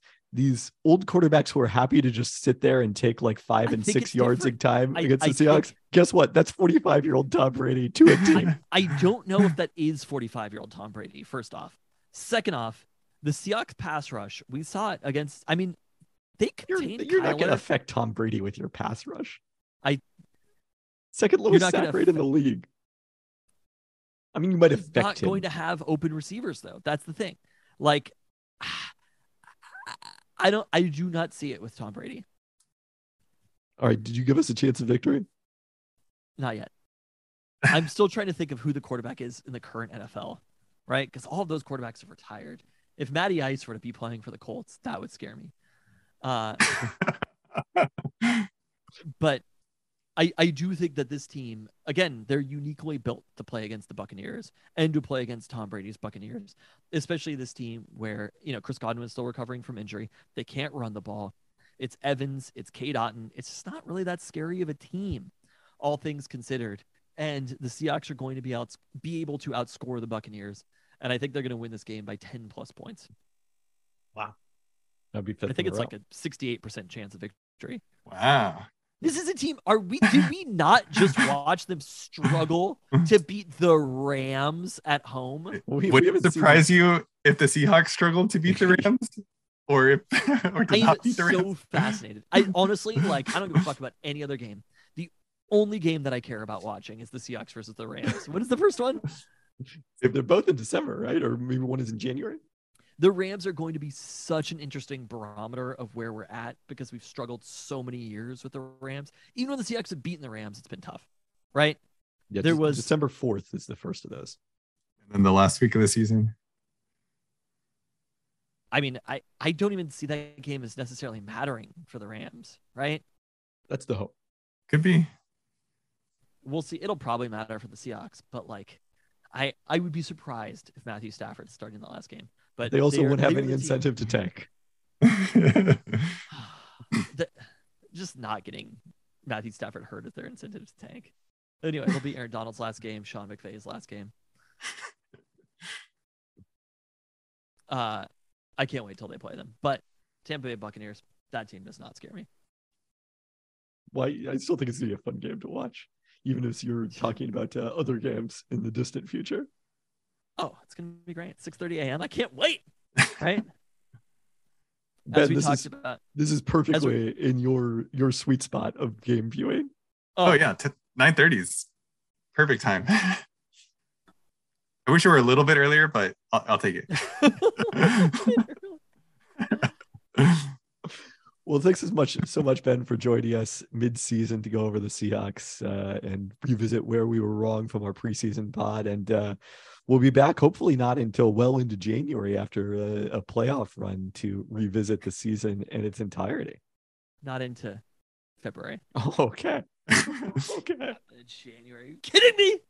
Tristan, would you be happy if the Seahawks lost to the Rams twice and won the Super Bowl? Would that be a successful season or an unsuccessful season? I would take it. I would take it. As the I mean, that means that they like the Rams are probably not making the playoffs or they beat them in the playoffs. So I'm okay with that. Thanks for having me. All right, thanks again to Ben. Time to get back into our usual rundown. And it starts with a segment we have not had in a long period of time. Our search for Seattle's best barbecue has continued this past weekend because we finally got Northwest Texas barbecue.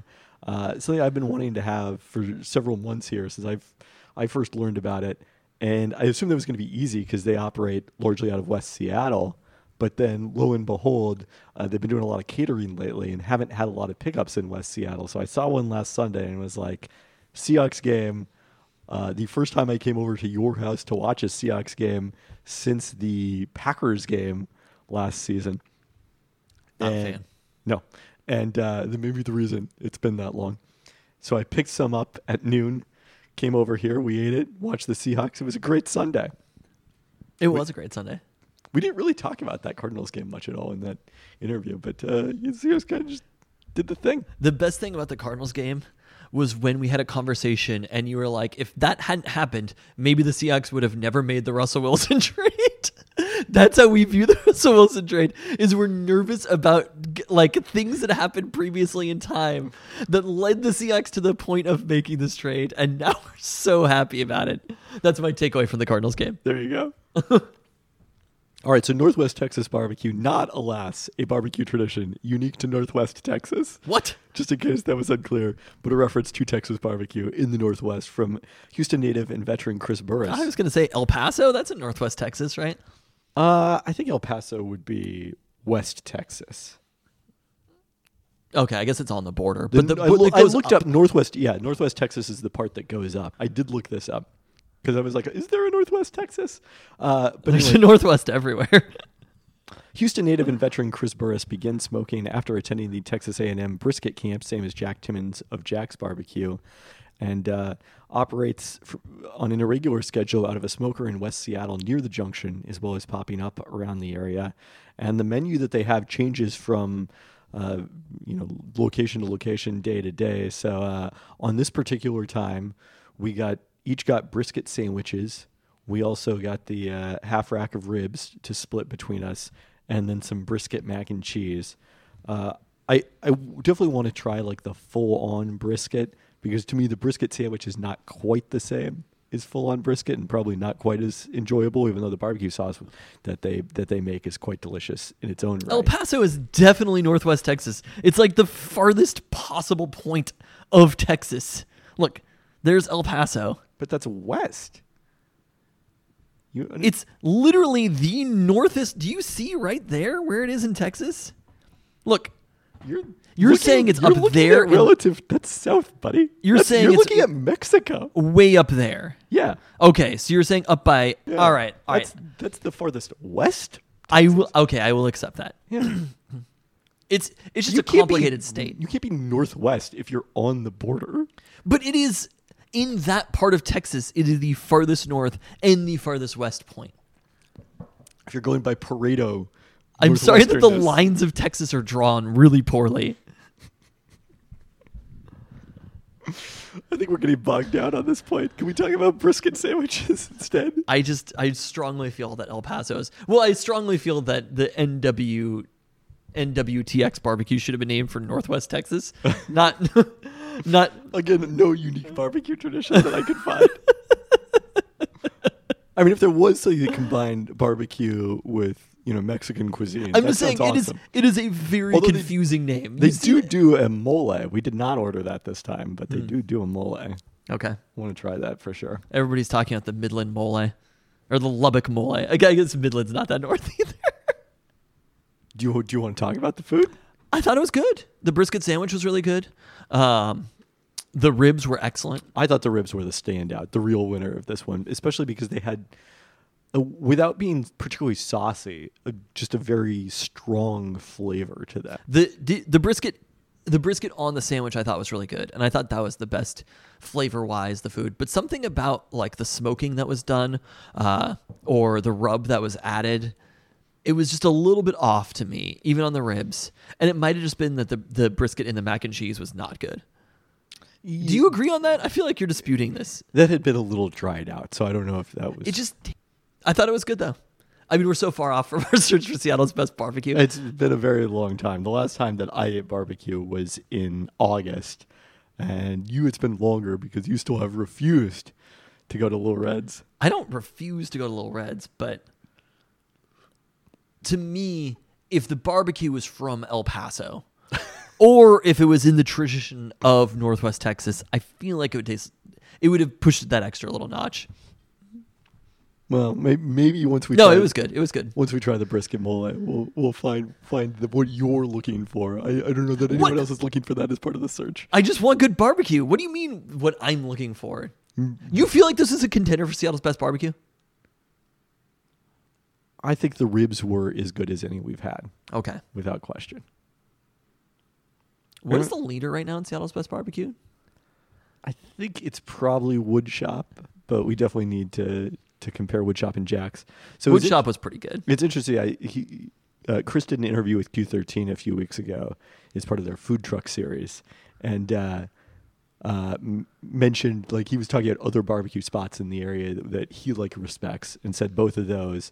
And then the other place he mentioned was Jeff's in Marysville. We got to get out which to we've been advised to to go to. to go to but Marysville. Marysville is so deep unless we do a, a day of it with uh, John Brockman's farms. John Brockman's Farms. This time to vote IPA. Do you ever think about like when we're on nights like these when there's elections happening what you would do as president or what it would be like if I know I understand we're not electing president but for me I'm always just like what would it be like if I was president and I'm like I feel like I'd be a pretty dope president I don't. I think it would be a miserable experience from reading Michael Lewis's profile on Barack Obama. Like I, I have no illusions of oh, if I was president, everything would be great. I'm like, yeah, same problems would, same structural problems would exist. I mean, this is partially my theory that like, and this you could apply this to sports as well, but I think it's doubly true in politics that we spend too much time worrying about individuals or giving too much credit or blame to individuals and not enough to the large scale structures. wide receivers Well, this is also your your take about Sean McVay. Like Sean McVay got all the credit, but this is it's also the element of like imagine a coaching staff where instead of having ten assistant coaches or fifteen assistant coaches, you had a thousand assistant coaches. That's what being president is like. I feel like the assistant coaches would stop being helpful around. 960 or so. yeah.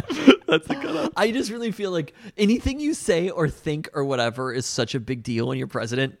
And like I'll say all sorts of crazy shit all the time, right? I'll take Tristan. And and I love the idea that you could say that or whatever. And I would still have the same interest that I had and just be president. But I just love the idea of there being like random things that you do, but have it be attributed to the president. And it would just be like the president. I wrote some of these down Oh no.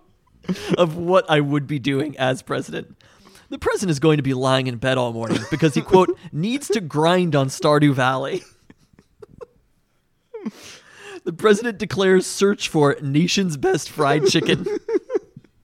I think that would you be know, good. you know. I, do you ever think about that when you're president? You're just like any food I wanted in the country, right? Oh, yeah. Anything I wanted, I could have it right now. I don't know about right now. Maybe not right now, but like it's not like you couldn't go into. You could go to a restaurant and they'd be like they will ser- like seat you instantly at any restaurant you wanted to go to, and that's why the president is going to be spending the next weekend alone in Charleston.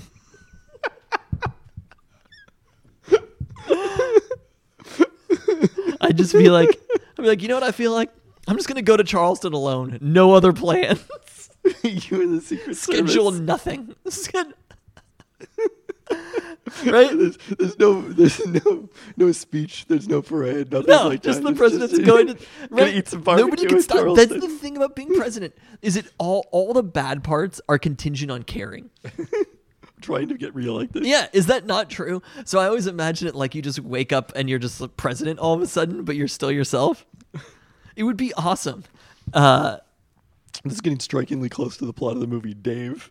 is that what happens in Dave? Not exactly. Lastly, the president does not work during seven hours of commercial-free football every Sunday. Wow. Quiet. It's the witching hour. the president's got to have him some Hansen. I feel like Scott Hansen would really George be Bush kind of did that. right? Can pre you red zone era though. I just feel like it'd be so much fun to be like the Seahawks are on and just like going nuts in the Oval Office or what wherever they. I guess you don't watch you're games in the Oval. Office. games in the Oval Office. You just like where they have these massive viewing rooms or somewhere in the White House, I assume. I mean, just like being the, there. the place that's traditionally a bowling alley, right? You convert that out into an incredible man cave, right? So like the fir- the first down that Geno picks up to Tyler Lockett, right? Or even on the third down touchdown that he has to Tyler, just like high fiving everybody in that room as hard as possible, yelling Geno as loud as possible, or like after they score a touchdown, being like the game is over.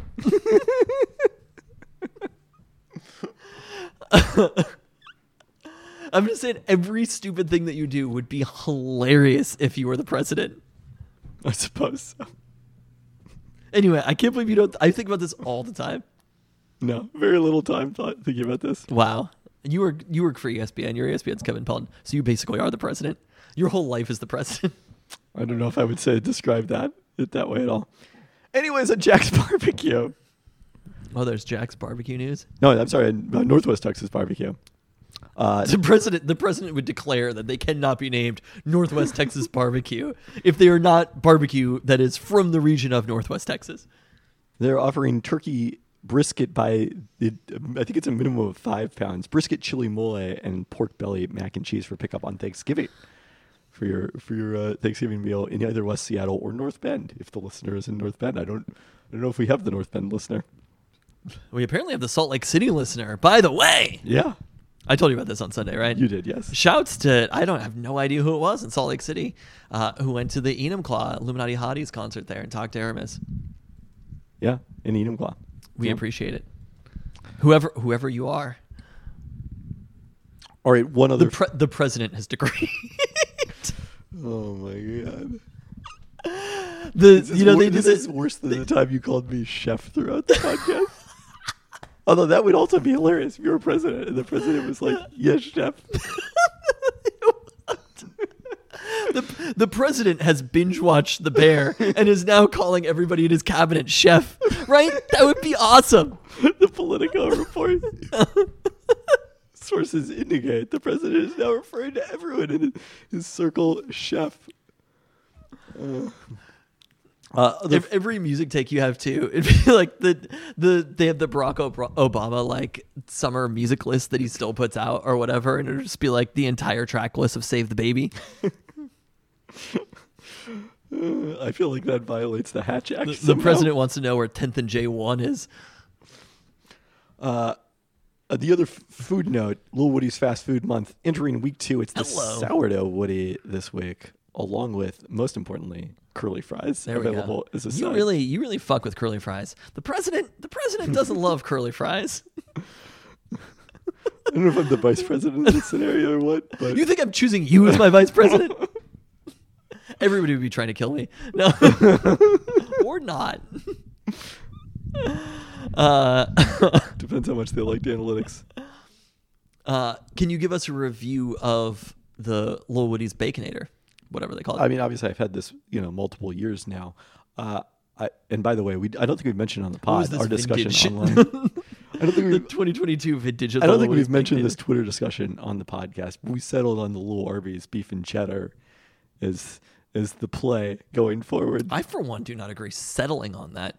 I don't think we need just one. Sure, I think that's our strongest strongest pitch. Little, little Arby's beef and cheddar. I'm not saying I obviously love this idea, but I'm just saying there was no vote taken. Nobody was elected president like I was.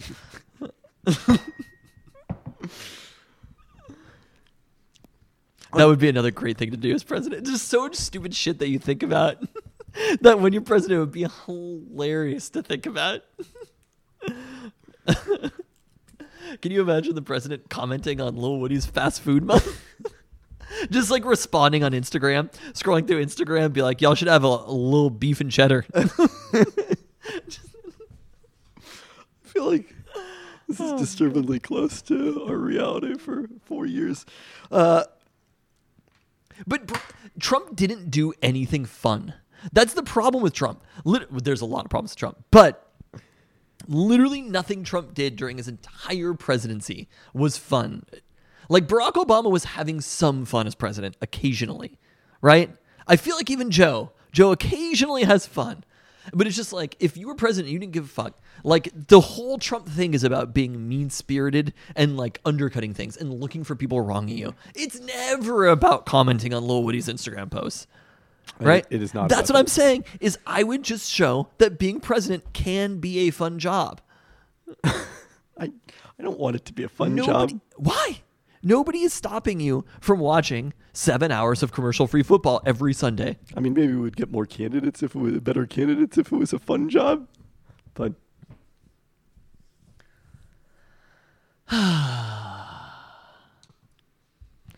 All right, let's get into our rundown, starting with a little bit of Mariners news. Jerry Dipoto told, told reporters Tuesday at the GM meetings that the Mariners will not extend a qualifying offer to outfielder Mitch Haniger.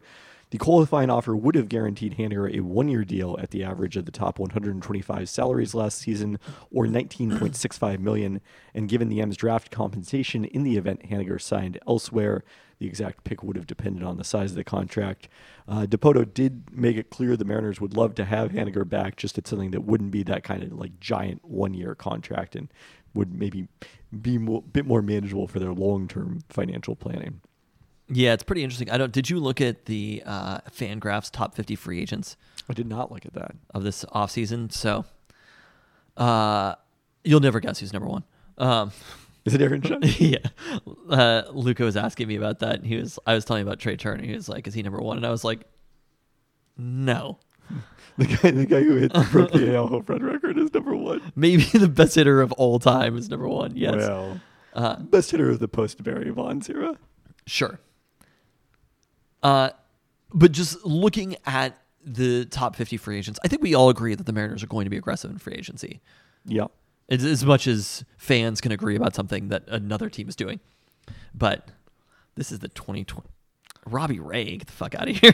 this is the wrong season I mean, Dipoto that I pulled up. I just Google, I looked looked for Mitch Haniger, and it was uh, the 2022 top 50 free agents. The Mariners signed the number seven free agent last year. That worked out great. Everyone, everyone, no one has any regrets about it. I mean, it, Yordan Alvarez, it didn't turn out to be his only, his arguably not his most famous three-run homer of the playoffs. Okay. They have Haniger as number 47 Yeah, on the Fangraphs list. I mean, it- it's kind of an interesting one. I think Faniger is uh, Faniger. Haniger is just that's what we are. Is we're Fanigers. Uh, he's a really tough player to evaluate because we know that he's good when he plays, but he has missed so much time due to injury. and that's kind of and he's not young. So it's like the idea of, I mean, you know, the numbers that they're looking at are somewhere between eight and twelve million a year, which I think is fair as long as it's not that long of a deal. But I would mm. freaking love for them to bring Haniger back. Sure. yeah, two years in that range would be great. And and we were talking about the biggest needs. So I was talking with Luca, and he was like outfield, and I was like, absolutely not. Especially if Haniger is coming back, it is still a very deep outfield. There's a lot of players there.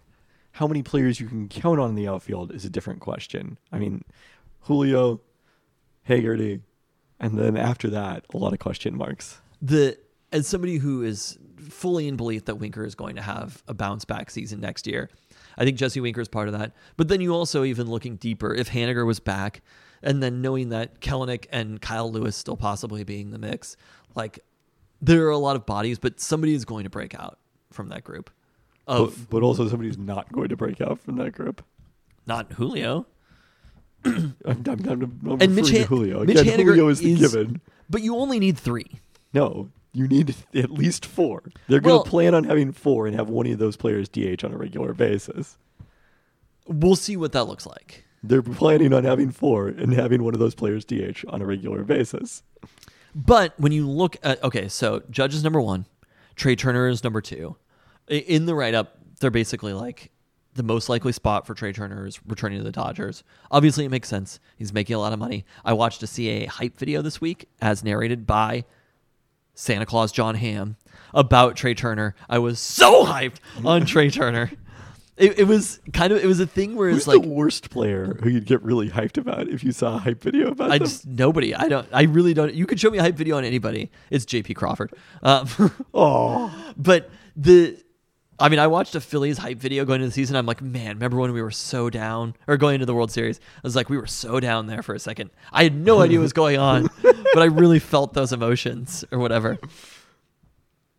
Uh, it was actually kind of interesting though to like peer back the curtain of these things that are being sent to GMs about a player. Like it's kind of fun. Everybody knows that Trea Turner is going to make like thirty million dollars a year, but they're still making CA is still making a hype video for Trea Turner. I think there's a little performative element to that. I I mean I agree, but okay, but shortstop at number two. Carlos Correa is number three. Shortstop, one of the youngest players on this list. Did you only sign a one year deal with the Twins last year? Yep. Interesting. Xander Bogaerts, number six, shortstop. Scrolling through a bunch of aged starting pitchers. So you're saying there's a lot of shortstops? Dansby Swanson, number eight, shortstop. I think there was one more. Uh, near the top, maybe I mean, not. Dipoto did mention signing a middle infielder as one of the priorities. It's not an infielder though. The Mariners need to sign one of those players. And that's the reality is JP Crawford statistically honestly JP Crawford looked quite good by the end of the season, but we know that that's not actually what's going on. JP Crawford with Adam Frazier gone could easily slide to second base or you sign one of these shortstops, they're not a great defender and move them to second base. Whatever you need to do, but they need to be getting more in the hitting department from the infield, and that is the place where the Mariners need to go out and sign. They have to sign one of them the day you say you have to do something, you're screwed. if the if the Mariners want to compete, God, you're so. No, they read the market. You don't say you have to do anything. You read the market. Okay, you don't have to do anything. You don't have to go to the playoffs for the next 21 years either. But like, I don't. I don't think it was a lack of signing enough hyped free agents that kept the Mariners out of the free agents. it the actually playoffs the last twenty years. It was. If you sign one or two hype free agents every three, four years or whatever, name all the hype free agents. eventually, Name you'll them. get enough Jeff Cirillos and Richie Sexsons to put together a competitive team. Just, I believe Cirillo was actually a trade. Chone Figgins. The- You're talking about a long time ago. Chone Figgins, how much did they really pay? Again, to? Robbie Ray they signed last offseason. But if Free you're agency doing it, has not been kind to the Seattle Mariners. they have not done it when they've had the roster The only time that they've really done it where they went all in was maybe the Erik Bedard trade. The Mariners need to with They- this that they roster. definitely did not have the roster for. Look, I'm not going to say that these things worked for the last 20 years, but you know what also tried and true works? They need is to be signing pragmatic. players. They need to what? Be pragmatic. Okay. The Mariners can be pragmatic, but the money is fake and you know it. Like right now is the time to spend money. I'm not talking about trading prospects. They've already traded their prospects for Luis Castillo. Trading prospects is this it's the same thing to me as in the NFL, right? If you're I'm trying to think of who I don't think they had to re-up Brian Burns. If you're somebody who's like, I am willing to trade draft assets for the privilege of paying a player, that is a bad way to approach something. Signing a free agent, But the reason you do it is because when you get trade for a player, they're not on a 10 year contract that you have to give to a free agent. Sign There- Trea Turner there to a 10 year no contract. player that a 10-year contract Swanson, makes sense Carlos for. Correa do not need to be on 10 year contracts. That's not the type of free, we're not talking about Bryce Harper. Trea Turner is. And if the Mariners sign Trea Turner, it would be a 10 year contract, and they should still do it. They should sign Trea Turner until he's fucking 40. And we would be thrilled when, the, when they did that. I watched the hype video. I'm going to invoke the Peltoncast golden rule here. You don't know how you're going to feel about having Trea Turner at age 38 under contract until it I, happens. you know how I'm going to feel about it? I'm going to be looking at the World Series trophies that are hanging in the rafters. this is wish casting. It's not wish casting. If the Mariners sign Trea Turner, they're a World Series contender. I mean, the Mariners are probably a World Series contender either way. They uh, were they they were very competitive World with Series the team that won the World Series. World Series. They got swept. They're a World Series contender in the perspective of if you view the baseball playoffs as if you get in, there's a chance, right? I mean, that is how the baseball playoffs work. I don't know if you saw the Phillies I- season. I can tell you there's a better chance if you're really fucking good too. Did you see the Astros season? Because the best team in the league, the best team in the American League, won the World Series. Yeah, and they did it with a bunch of players that they developed. and Justin Verlander. Like the reality is not you're not always going to be able to develop what the Astros had. It is a once in a lifetime generation of players that the Astros had. If the goal is to sit back and to develop the kind of players that the Astros have developed over the last decade, the Mariners will never in a million years. The goal is to build a sustainable roster to Yeah. carry through Julio Rodriguez's prime, which is not for another seven years. You think Julio Rodriguez's prime is in seven years? His prime, peak is in seven His years. His prime, prime is starts in- right now. No. it's not the reality as a baseball is it's not like there's one chunk of money. There's no salary cap. They can sign Trea Turner and then they can sign somebody else next year. The money is endless and it's fake in baseball. I mean, it's first off, there are a lot more restrictions on baseball spending than there used to be. But also, you and I both know that that's not how it exists, how it works in the real world. And we can talk about No. the Mariners should spend endless money It all we want. They're not going to do it. It exists in the real world if you're successful. If you're if you're bad at it, if, The if- Mariners have been successful, and it has not existed in the real world. when have they been for a five year span in the nineties? I mean, I I, I know you don't like to acknowledge the 116 win season in the two years after it, where they won 100 plus games, and the year before it, where they made the playoffs. But that was a stretch where they had extended suspe- su- sustained success, and it wasn't in the business model to win the World Series. It's a different business model now, though. Like these TV I so. contracts are worth a lot more than they were in two thousand one. The the money comes in for the TV deal. I mean, I guess in the Mariners' case, actually, they do have more more incentive than most to win. Now that the Kraken are good too. they own own the network, so it's not like the money is locked in. The Mariners are making so much fucking money right now. Also, that 2001 team was still built around a lot of free agents. but they were lower cost free agents. That's the point. They're not, not- going out and signing the most expensive player on the market for the sense, sake of doing it. You know who was the most expensive free agent on the market that year? A Rod? Yeah, the guy Yeah. that left the Mariners before they won 116 games. Maybe they would have won a World Series too if they had him. They probably would not have made the playoffs taking- if they had him. Oh my God. Get the fuck out of here. You think that roster plus A Rod? Who did they sign instead of him? Ichiro and Brett Boone. They were going to sign Ichiro anyway. I mean, they were probably going to sign Ichiro anyway. They had a separate Ichiro budget. But but they certainly would not have signed Brett Boone, and Brett Boone was probably more valuable than A Rod that season. I More don't know, maybe not. valuable by what measure? I don't know, maybe not, but we do know that Brett Boone was the most valuable member of the Mariners that season. yeah, we do. we are aware. Anyway, when you look at the market, the position that there is a big glut of is also the position that the Mariners need the most. Are you disagreeing with that? I don't think that shortstop is as big of a need as you do. What do you think JP Crawford hit in the second half of the year? I'm unaware of what JP Crawford hit. Jesus Christ. But also, I've seen what his value is what it is, in part because of his defense at shortstop. So, yeah, if you're But- signing one of those guys to play second, that might be a different situation. They're also, a- you know, a lot of these players are getting older and the positions are mostly interchangeable. Let's pull up some JP Crawford splits here. Move on to the next thing. I'll, I'll be back. I don't want to hear splits. I want to hear only want to hear overall stats. Uh, I've got some terrible news for you. Oh, no. Oh, no. The Kraken are good. No! It was an incredible 3 0 road trip as they first rallied from a two goal deficit in the third period Tuesday at Calgary, scoring three goals unanswered to win 5 4. On Thursday, they completed their first shutout of the season at Minnesota with Martin Jones earning his first shutout between the pipes for the Kraken in a 4 0 win that featured a pair of goals from Alex Wennberg. On Saturday, it was Brandon Tanev who delivered the game winner with 3.39 left to play as the Kraken beat the struggling Pittsburgh Penguins 3 to 2. That perfect road trip put the Kraken above true 500, that is more wins than losses and overtime losses, for the first time ever entering Tuesday night's game back home against Nashville and they celebrated with a dominant 5 to 1 win over the Preds, scoring 4 times in the first period for their franchise record 5th consecutive win. The Kraken are now 8 4 and 2 and in second place in the Pacific Division. Recall that under the current NHL format, the top three teams in each division make the playoffs, along with the top the two wild cards from elsewhere in the conference. Kraken now have a couple of days off before continuing the homestand by hosting Minnesota on Friday and Winnipeg on Sunday. Ah, I hate those Jets. Which part of JP Crawford's second half did you like the most? Again, I only care about Was it- overall stats. Was it the 600 OPS? or was it the 332 on base percentage? Or the Well, well, like if we're doing splits, what was Cal Raleigh's first half? Why is why is the second half more meaningful going forward than the first half? Wait, wait, hold on.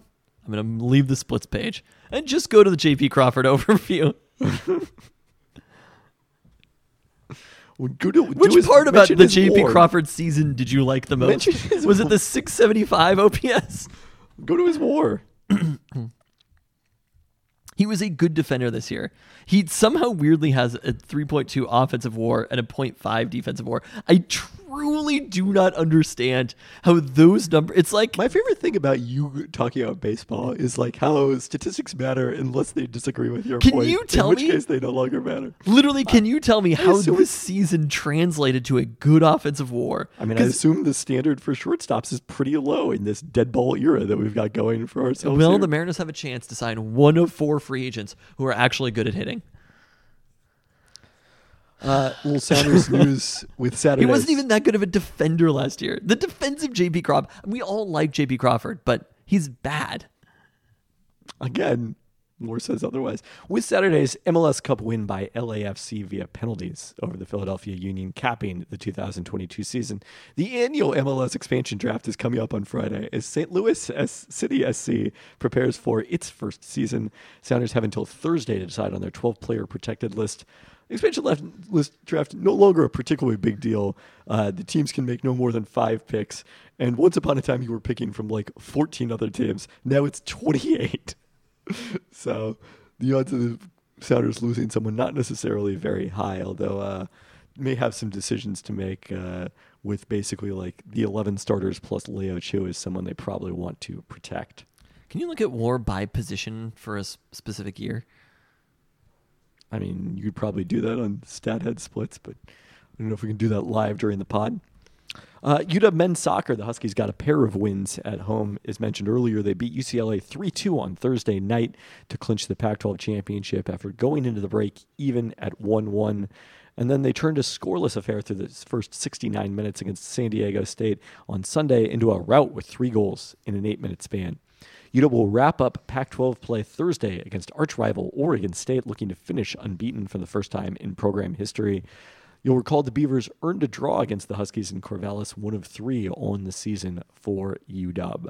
Uh, then after that, we'll have the uh, NCAA tournament selection next Monday, so we'll know where the Huskies are seated, bef- presumably number one, before we go into the uh, before we record next week's pod. Is there? Do you know anything about how the uh, college men's soccer NCAA tournament works? We learned a little bit about it last year. The finals are always in Cary, Cary North Carolina, if I recall correctly. I think you have to It's play. better than being in fucking Oklahoma City or Norman. I think you have to play three matches, and the Huskies would host all of those before you get there. You have to play three matches, and then you have to travel as far from the state of Washington as you humanly can. Pretty close. Pretty. That's where that's the home of soccer is Cary, North Carolina. Our UW women's basketball opened the season with an 87-74 win over Utah there- Tech. Is there a Charlotte FC team in the MLS? Is this, this is this is how much the MLS has expanded? Is that you don't really know where the teams are anymore? Is there a team in the state of North Carolina, an MLS team? Would have to be Charlotte. I think so. We've we've acknowledged that MLS is expanding at a faster rate than anything known to man. I, I was hoping you were going to laugh at the annual MLS expansion draft, just like it's scheduled every year. I was busy looking at fucking shortstop war over here, just trying to. The idea that JP Crawford had a good year. yes. Okay. Charlotte FC began play this year. Oh, great, great. We'll love to see it. It was all of those uh, college men's soccer tournaments that were hosted in the state. All right, again, UW women's Does that basketball. carry C A R Y? Yes. Okay. UW women's basketball opened the season with an 87-74 win over Utah Tech behind balanced scoring, with four players in double figures led by 18 points from Trinity Oliver. In her UW debut, Lehigh grad transfer Emma Grothaus had a double-double of 14 points, 12 boards off the bench. Huskies will host UC Davis on Friday. The Aggies dominated NA- NAIA foe Bethel College 84-36 in their opener on Monday. UW men's basketball completed the doubleheader at Hec Ed on Monday with a 69-52 win Monday against Weber State. It's a little shaky early for the Huskies, who trailed 22 to 16 with six minutes left in the first half, before finishing the half on a 15 to one run, holding Weber State without a field goal over the last nine minutes before the break. They pulled away late when threes started going down. Keion Brooks Jr. was active in his Husky debut, playing 38 minutes and scoring 20 points on 6 of 15 shooting, as well as 7 of 13 from the foul line. Also had 7 boards. Fellow transfer Franck Kepnang was a powerful paint presence before fouling out, grabbing 8 rebounds and blocking 3 shots. It was a tight rotation for Mike Hopkins, who played just 7 players in the second half after starting guard Noah Williams was ruled out for the night with a leg injury. The lone freshman in that group, as we discussed last week, was Keyon Menifield, who had 8 points in his first college game, knocking down a pair of late threes, one of them a step back. All right. Uh, How is Noah Williams' health? didn't didn't see any update from uh, Percy Allen in his his recap in the Seattle Times. So uh, unclear the severity. He was on the bench with an ice pack on his knee Okay. uh, at one point during the second half. You would probably assume that just given the opponent, they probably weren't going to push it. Right, and may not need to push it for a little bit here. Uh, on Friday, the Huskies will force, face North Florida, who started their season at Gonzaga, lost 104-63, trailing 53-23 at the break, and uh, will stay out west for the, the rest of this week. Next Monday, the Huskies will get a visit from the men's team at Utah Tech, which lost 84-71 at Nevada on Monday. Anything that we learned from these first few games? I, I mean, I think it was pretty much as expected for the Huskies. They struggled with fouls, fouls a lot in the first half, kind of got that under control in the second half, and uh, you know just dominated physically as you often do. I mean, the important thing was just avoid embarrassing non-conference home losses, since you'll recall that's what they had last year in their opener against. It was one of the Illinois schools. I can't remember which directional Illinois it was that they lost to, but that that team finished ranked about 300 in the country in KenPom. So certainly a better debut for the Huskies than that was a year ago. I mean, honestly, you look at the schedule. We won't. Uh, we probably won't learn much. Cal Baptist is a little more competitive. That'll be the toughest team they face, but we probably won't learn much about them until they get to the uh, the Wooden Legacy tournament uh, during Thanksgiving week, where they'll take on Fresno State to open that one. It's still pretty early. Yep. Uh, It's Northern Illinois last year who won at Hec Ed in the opener. oh God. Yeah. Uh, when do we get to to do my favorite segment, What's that? the conference realignment segment? I mean, is there is there an update? Just the the chatter around Gonzaga. Ah, Gonzaga meeting with the Big Big Twelve. Yes. So what we have so far is we have information that Gonzaga met with the Big 12. Was there a mention that they had previously met or discussed with the Pac-10, Pac-12 There was a mention they had had conversations. conversations? What does this mean in the grand scheme of things? I don't know. I wanted you to say nothing. Do you think there is any realistic chance that Gonzaga joins one of these larger conferences? I mean, it'd be quite a pivot for one of those conferences to have a non-football member. So, I but uh, you know, the Big Twelve took the meeting, so I guess there's some chance of it. They at least didn't see that conversation as a complete waste of time. Great. Good stuff. Good stuff. Now, to, I, to I don't know. I there- don't know what to tell you. We're in unprecedented times. There's not anything been- is possible. There's not like there's never been anything like that that has happened before. the arms race that's happening in college sports, not just college football, obviously, is is definitely different than it's ever been. Yeah, I think USC and UCLA, they really like there was there was something about Texas and Oklahoma going to the SEC. It was a slow burn. you knew the Big 12 was in trouble always, but the Pac 12 wasn't as clearly in trouble. And and those two kind of set off a, a bit of something for everybody else. But there was a nugget in that report that was eh, what did it say? Something along the lines of the Big 12 has done their research with TV partners or whatever, and they've found that Gonzaga adds no value or something along those lines. I don't think that was the term. I mean, I, if that was the term, I don't think you would you would even take the meeting. It, it was something similar to that, though. And I think I think it is a harsh reality and one that I truly love, uh, similar to the way that I love these seasons that Matthew Stafford and Aaron Rodgers have had, where I think Gonzaga thinks they are a bigger fish than they are, and the impact that a program like that has in being a small town, small TV market, et cetera, and what that might mean on the larger scale of college conferences and how they're negotiating things, I think it's a, a pretty interesting piece. I don't I don't think this means what you think it means. What? I mean, I Winning for winning for lack of a better word is not that important. No basketball, for lack of a better word. not Basketball also. but also important. Like again, Gonzaga isn't trying to be Texas or Oklahoma. Gonzaga isn't trying to be UW. It's a tiny private school that does not play football. okay, it doesn't need to be any of those things. Gonzaga would love if they mattered in college basketball. G- Gonzaga would Gonzaga love to loves be to have Notre- leverage in its conversations with the West Coast Conference. Gonzaga would love to be Notre Dame style courted, right? I mean, sure, everyone wants to be wanted. But but it just doesn't.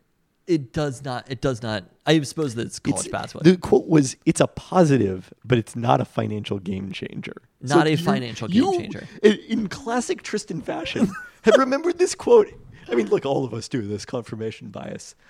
Uh, prior is confirmed, but have remembered this quote is so much more favorable to your predefined position of being anti-Gonzaga than it actually was. And this is in the story by my ESPN colleague Pete Thamel about this. Uh, yeah, no, I'm sure that they're rejoicing for being not a financial game changer. Again, it's a positive. It's a. po- It means nothing. It's a positive. Sure. I mean, what if this means anything? In the end, none of it means Wow. anything. Like, oh, having more TV money. Oh, great. What, what does that matter at the end of the I day? know. It means you can pay a larger buyout when you fire Mel Tucker two years into his contract. Oh, God. like, what what is this really doing for any of us? is this making things better for anyone? No, nihilist podcast that we- real- I mean, you know my take on college realignment. It It'll never bring you joy, Gonzaga. no matter what conference you're in, you always want more. The only conference, real- the real conference realignment is the friends we make along the way, and in some cases, the rivals. Poor Gonzaga want to be rich. Rich Gonzaga want to be king. And the king Gonzaga won't be satisfied till it rules everything. Because speaking of rivals, there's going to be an old-fashioned one played on the football what field this Saturday. Win or lose? It doesn't change the course of history. Look. Some some Oregon games do change the course of history, and I think it's safe to say that last year's did because Jimmy Lake entered it as the football coach of the Huskies, and he exited, and he never coached the Huskies Wow. again. I didn't even think about that. It was You didn't Oregon. think about that? I didn't. Re- I didn't remember that it was the Oregon game that that happened. Not a great look. Not a great look, Jimmy. Oh, you, you think it was a tough week? Oh Lord. Well, the Huskies entering in a different place this year at seven and two, coming off of last week's Yeah, we have to talk about that one first. thrilling windmoored, windswept uh, win over Oregon State last week, Now, 24-21. I, I had to say to you, this is this is a different type of Husky team. That maybe if you look at Arizona State, it's the same type of Husky team, but that type of game that they won against Oregon State, that is a game that no matter who the coach is, right? Tyrone Willingham, Steve Sarkisian, Chris Petersen, right? All of them have Keith Gilbertson. I don't remember him. Not familiar. uh, all of those coaches have should have gone earlier with who made you president? all of those coaches have lost that exact type of game. I don't even know why, right? Why UW, which is a school that plays in Seattle, Washington, a city that is not noted for its like warm, uh, uh, unstormy weather during the fall season, I really cannot play in the elements. can you you brought up one game which was I mean, I don't think even the weather was that bad. I was I was just remembering the it's kind Utah cold. game. Yeah. Yeah. Utah like 3 years ago, right? That they was kicked in 2018. It was, it was Jake Browning's senior season. Yes. And it ultimately proved critical to them Oh, it was huge. making the uh, or was that 2017? Maybe it was 2017, and it kept them alive for the Fiesta Bowl game. Mm. I think it was 2017. But they got a completion to end the game, rush the, rush the kicking team on the on the field, hit the field goal to win the game. Yep. But I don't think weather was a factor. So the games to me that I remember that are really, really, really horribly bad weather, right? There was the back-to-back Oregon State games that we talked about way back in the day. Lost both. Although again, the record indicates only the first of those was actually that bad weather. The second was just Isaiah Stanback's injury was a cloud over that game. I'm sure it rained. Uh, there was the game that Troy Williams started, I think, for, That was in the wind. Yes, and that was against. I want to say Utah. I thought that was Utah also, where it was really, really windy. Yeah, that was that that was the Fiesta Bowl season that they won that game against Utah. there was the Stanford game that you were sipping on hot chocolate. yes. Uh, I think there might have been. I always reference the Stanford game. It was not during the 0 and 8 season. It was, I think, after the Stanback injury. I think it was that same year where uh, Richard Sherman scored a touchdown, game winning touchdown. And it Was it that was bad just weather? freezing cold and like two terrible football teams. It, that to me is still the most miserable UW attendance really experience of my life. Uh, but you the wind and thunder game against Cal, right? That went Yeah, until the like light- the once in the lightning end, yeah. right? They lost all of these games. And this was, of course, the wind plus uh, light outage. Wind, light outage, rain, cold. This kind of had it all. And for the Huskies to come down and win that game and have the drive that they had at the end of that game, it was a little bit of like, okay, this team is built different. And Michael Penix Jr. on that drive, that was something where it was he just poised the the catch that they had. Cam Davis being a monster on that drive in general. It was something that I don't know how, how this felt in the stadium, but it felt different than this UW team that we've seen the entire game. From me, who's somebody who's watched all of these games, I was just like, they're gonna blow this at some point. Yep. You know, like if if you've been there, if you really know, you do not believe that it's going to happen, and to win that, I think it was a difference maker. I think it was a very good win for the Huskies. Yeah, I mean, to get slightly nihilist, again, it probably only mattered like which bowl they're going to end up in, but it was it was kind of it proved That's- a point. you're because- the person who cares about bowls, though. I don't care about bowls at all. oh, I mean, to me, the, I if want to go to the Las Vegas Bowl, I care about that. I want a multiple hundred team playoff. So that's fair. But if all you're saying is all that matters is which bowl you go to, if all you're playing for in your perspective is which bowl you go to, that matters. But it also matters. They're not really recruiting against Oregon State, but to have a notch against Oregon State. I mean, Oregon just, State they're was, two teams. Oregon State was on the UW corner, still is. Like they they both came into this game six and two. Oregon State was ranked, UW was not. Now UW is ranked, Oregon State is not. Yeah.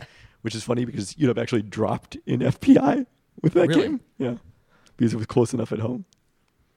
So, uh, It didn't matter, but it was a very good win.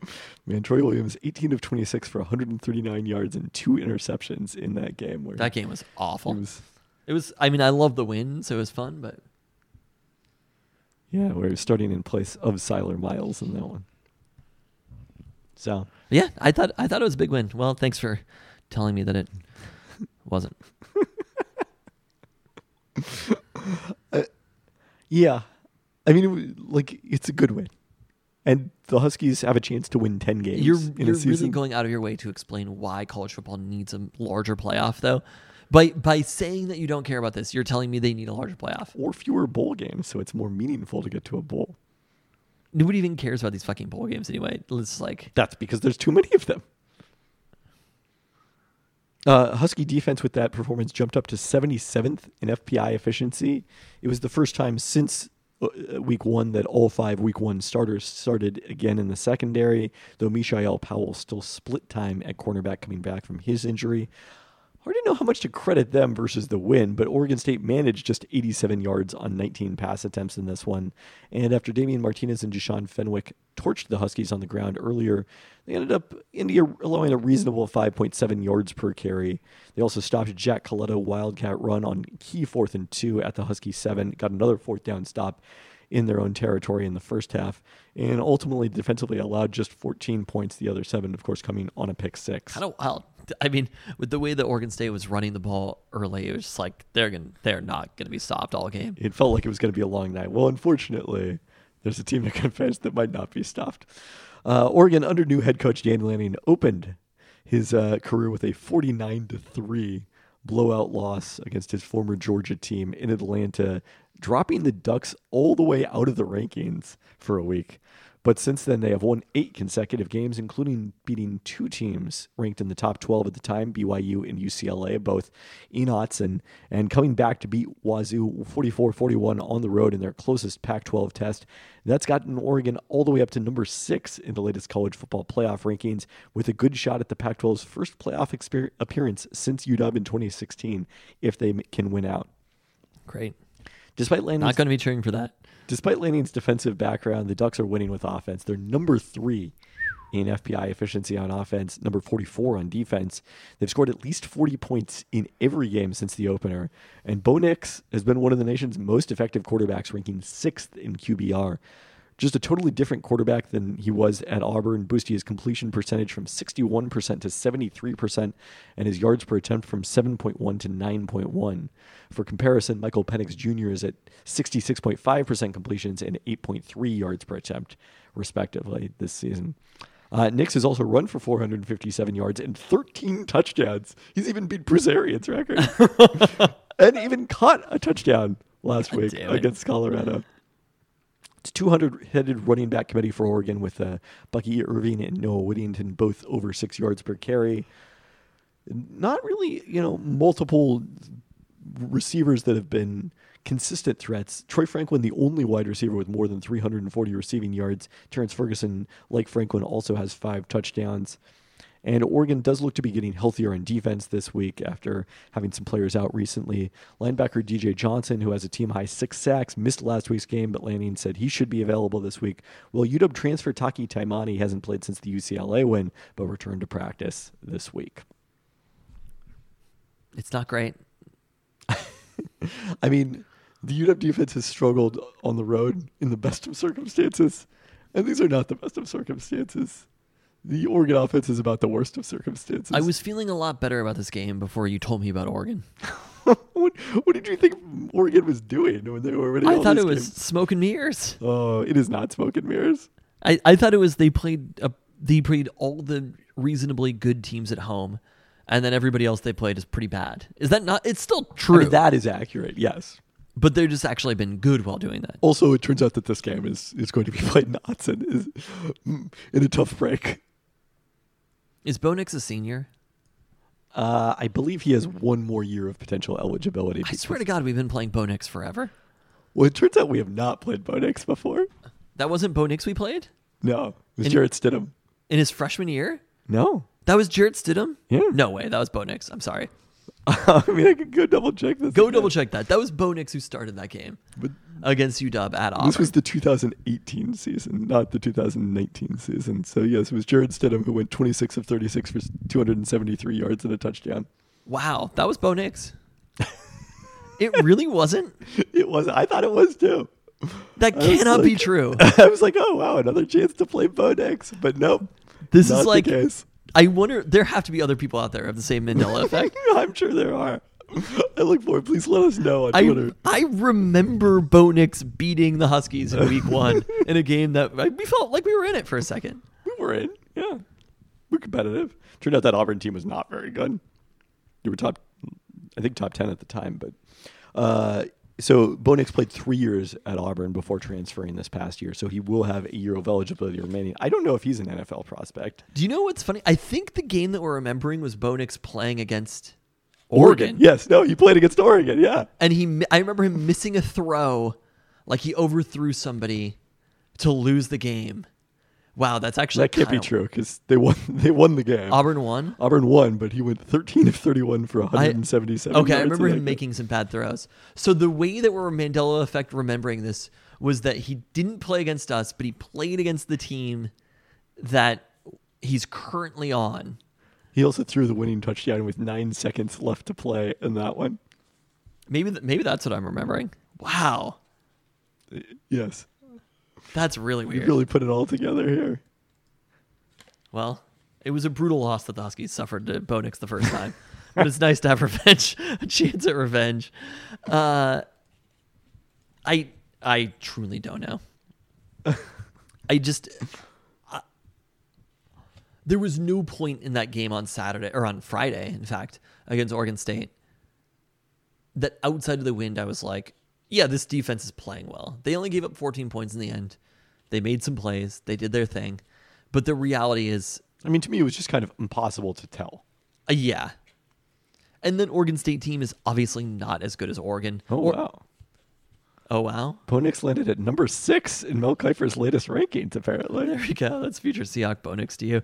Um, We determined it's not a need. that's true. No, they should still draft a quarterback, maybe. Just not in the first round. If he slips. Okay. He's number six overall or number six quarterback? Uh, unclear Okay. from this story that I read. Uh I I just don't see how if we're talking about the number three team in FPI offensive efficiency, that this UW team is going to give up any less than forty points.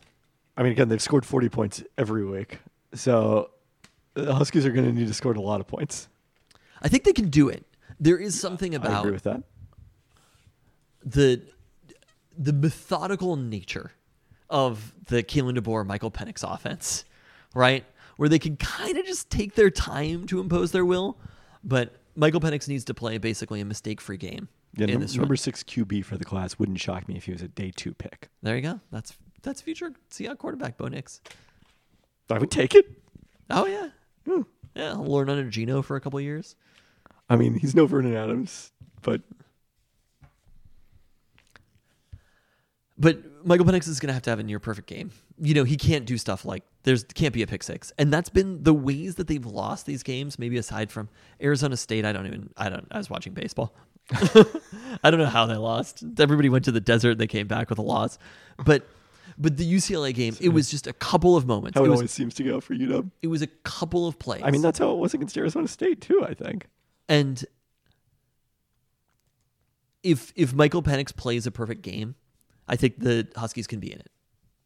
But I that's what I it's mean, going yeah, to They take. can they can score enough to stay to stay with Oregon in a shootout. I mean, we saw Wazoo do it again. It was at home, but I still don't even know how done. Wazoo lost that game. That's why I think I've been so down. I mean, I haven't watched Oregon outside of. I didn't watch the opening game either. See, I watched the UCLA first half, and they were like so They good were a in that. monster. They were a machine. I mean, UCLA is probably the team that's closest to the Huskies in the Pac-12 right now. I mean, Oregon State is the team, but the, among the teams that Oregon has played, Yes. yes. Uh, and what was the final of that game? Uh, what was the final of that game? It was 45 30. Okay. So I think that's probably about what Vegas is thinking. The Huskies are 13 and a half point underdogs here. I mean, it it honestly feels right. I don't.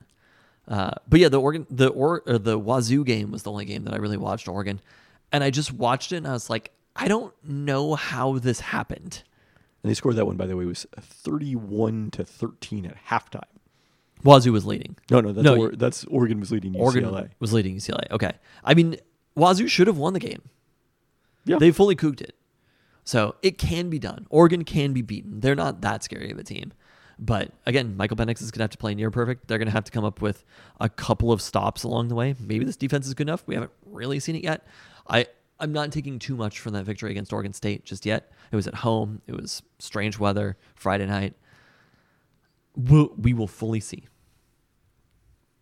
Uh, Wazoo led 34 22 in the fourth quarter. So. Uh, would you give a chance of victory there? I think it's like a 38%. Well, that's still way too high. I'm going like 25%. I would just really love to win.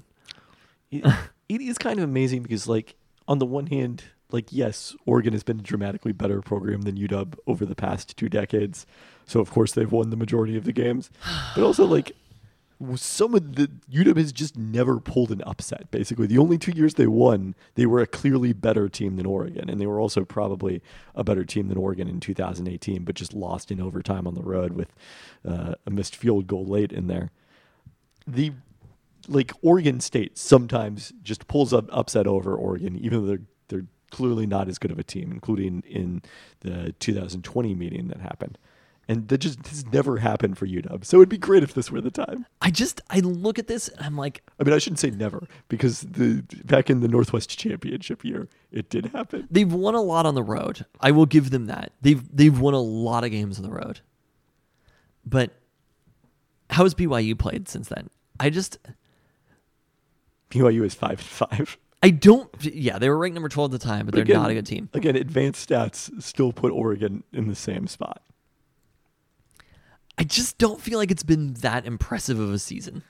But the, but here's the thing about it is that what's the reason that Oregon usually doesn't make the playoff? What do you mean doesn't usually make the playoff?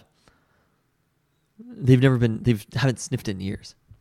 But they've been a very good team over this entire span. Like if you it, out, take aside the take away the Alabama Clemson axis of you know dominance, Uh-huh.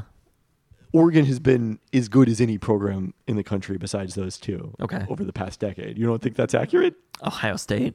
Ohio State. Okay, maybe we can throw them in there. And too. But Georgia. Ore- Ohio State doesn't always make the playoff either. But Oregon always loses to some shitty Pac-12 team. Yeah, that's what the Pac-12 is. But they haven't done that this year. That's why it's been a good season. There's 3 weeks left. I guess they're only 11th in FPI. They're no, they're not as good as I thought they were in FPI. But it's not like They lost 49. I get it. Georgia's the best team in the country pretty clearly by far. But like they are still 46 points worse than Georgia. Yeah, that's one game. I don't think they're actually 46 points worse than Georgia. Okay. But they beat Wazoo by 3. I don't know. You're again, you're over-indexing on those two games. I mean, if you want They to go transitive, Stanford at home like it was 18 points. I don't know. I, I think that's a you're you're asking Oregon a lot. has given up points. Yeah, And it really I mean, is they're just going about- to give up points. I, I mean, I think the final will be something like forty-five to thirty. also, they tend to lead all these games big early. Like Stanford, it was thirty-one to three at halftime. Okay. So- All right. Well, we'll see. I think I think that UW is the best team they have played since Georgia. Yeah, I think that's probably. I true. still I still think UW is a better team than UCLA. How does FPI see that? They probably got. I think they're very close. Uh, no, UCLA is up to twenty-first, so UCLA is pretty substantially better. So no, Where I, do they I have rescind us? that comment. Thirtieth. 30th? Yeah. We'll see. So We'll see.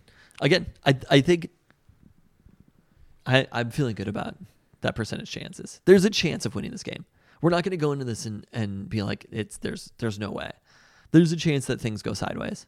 Yeah, there's definitely been some no hope years for Utah playing Ut- Oregon, and I don't think this is one of those. If this, This was is at home, I would think it was about a 50-50 game. Well, it wouldn't be that, but it would be it would be a competitive game for sure.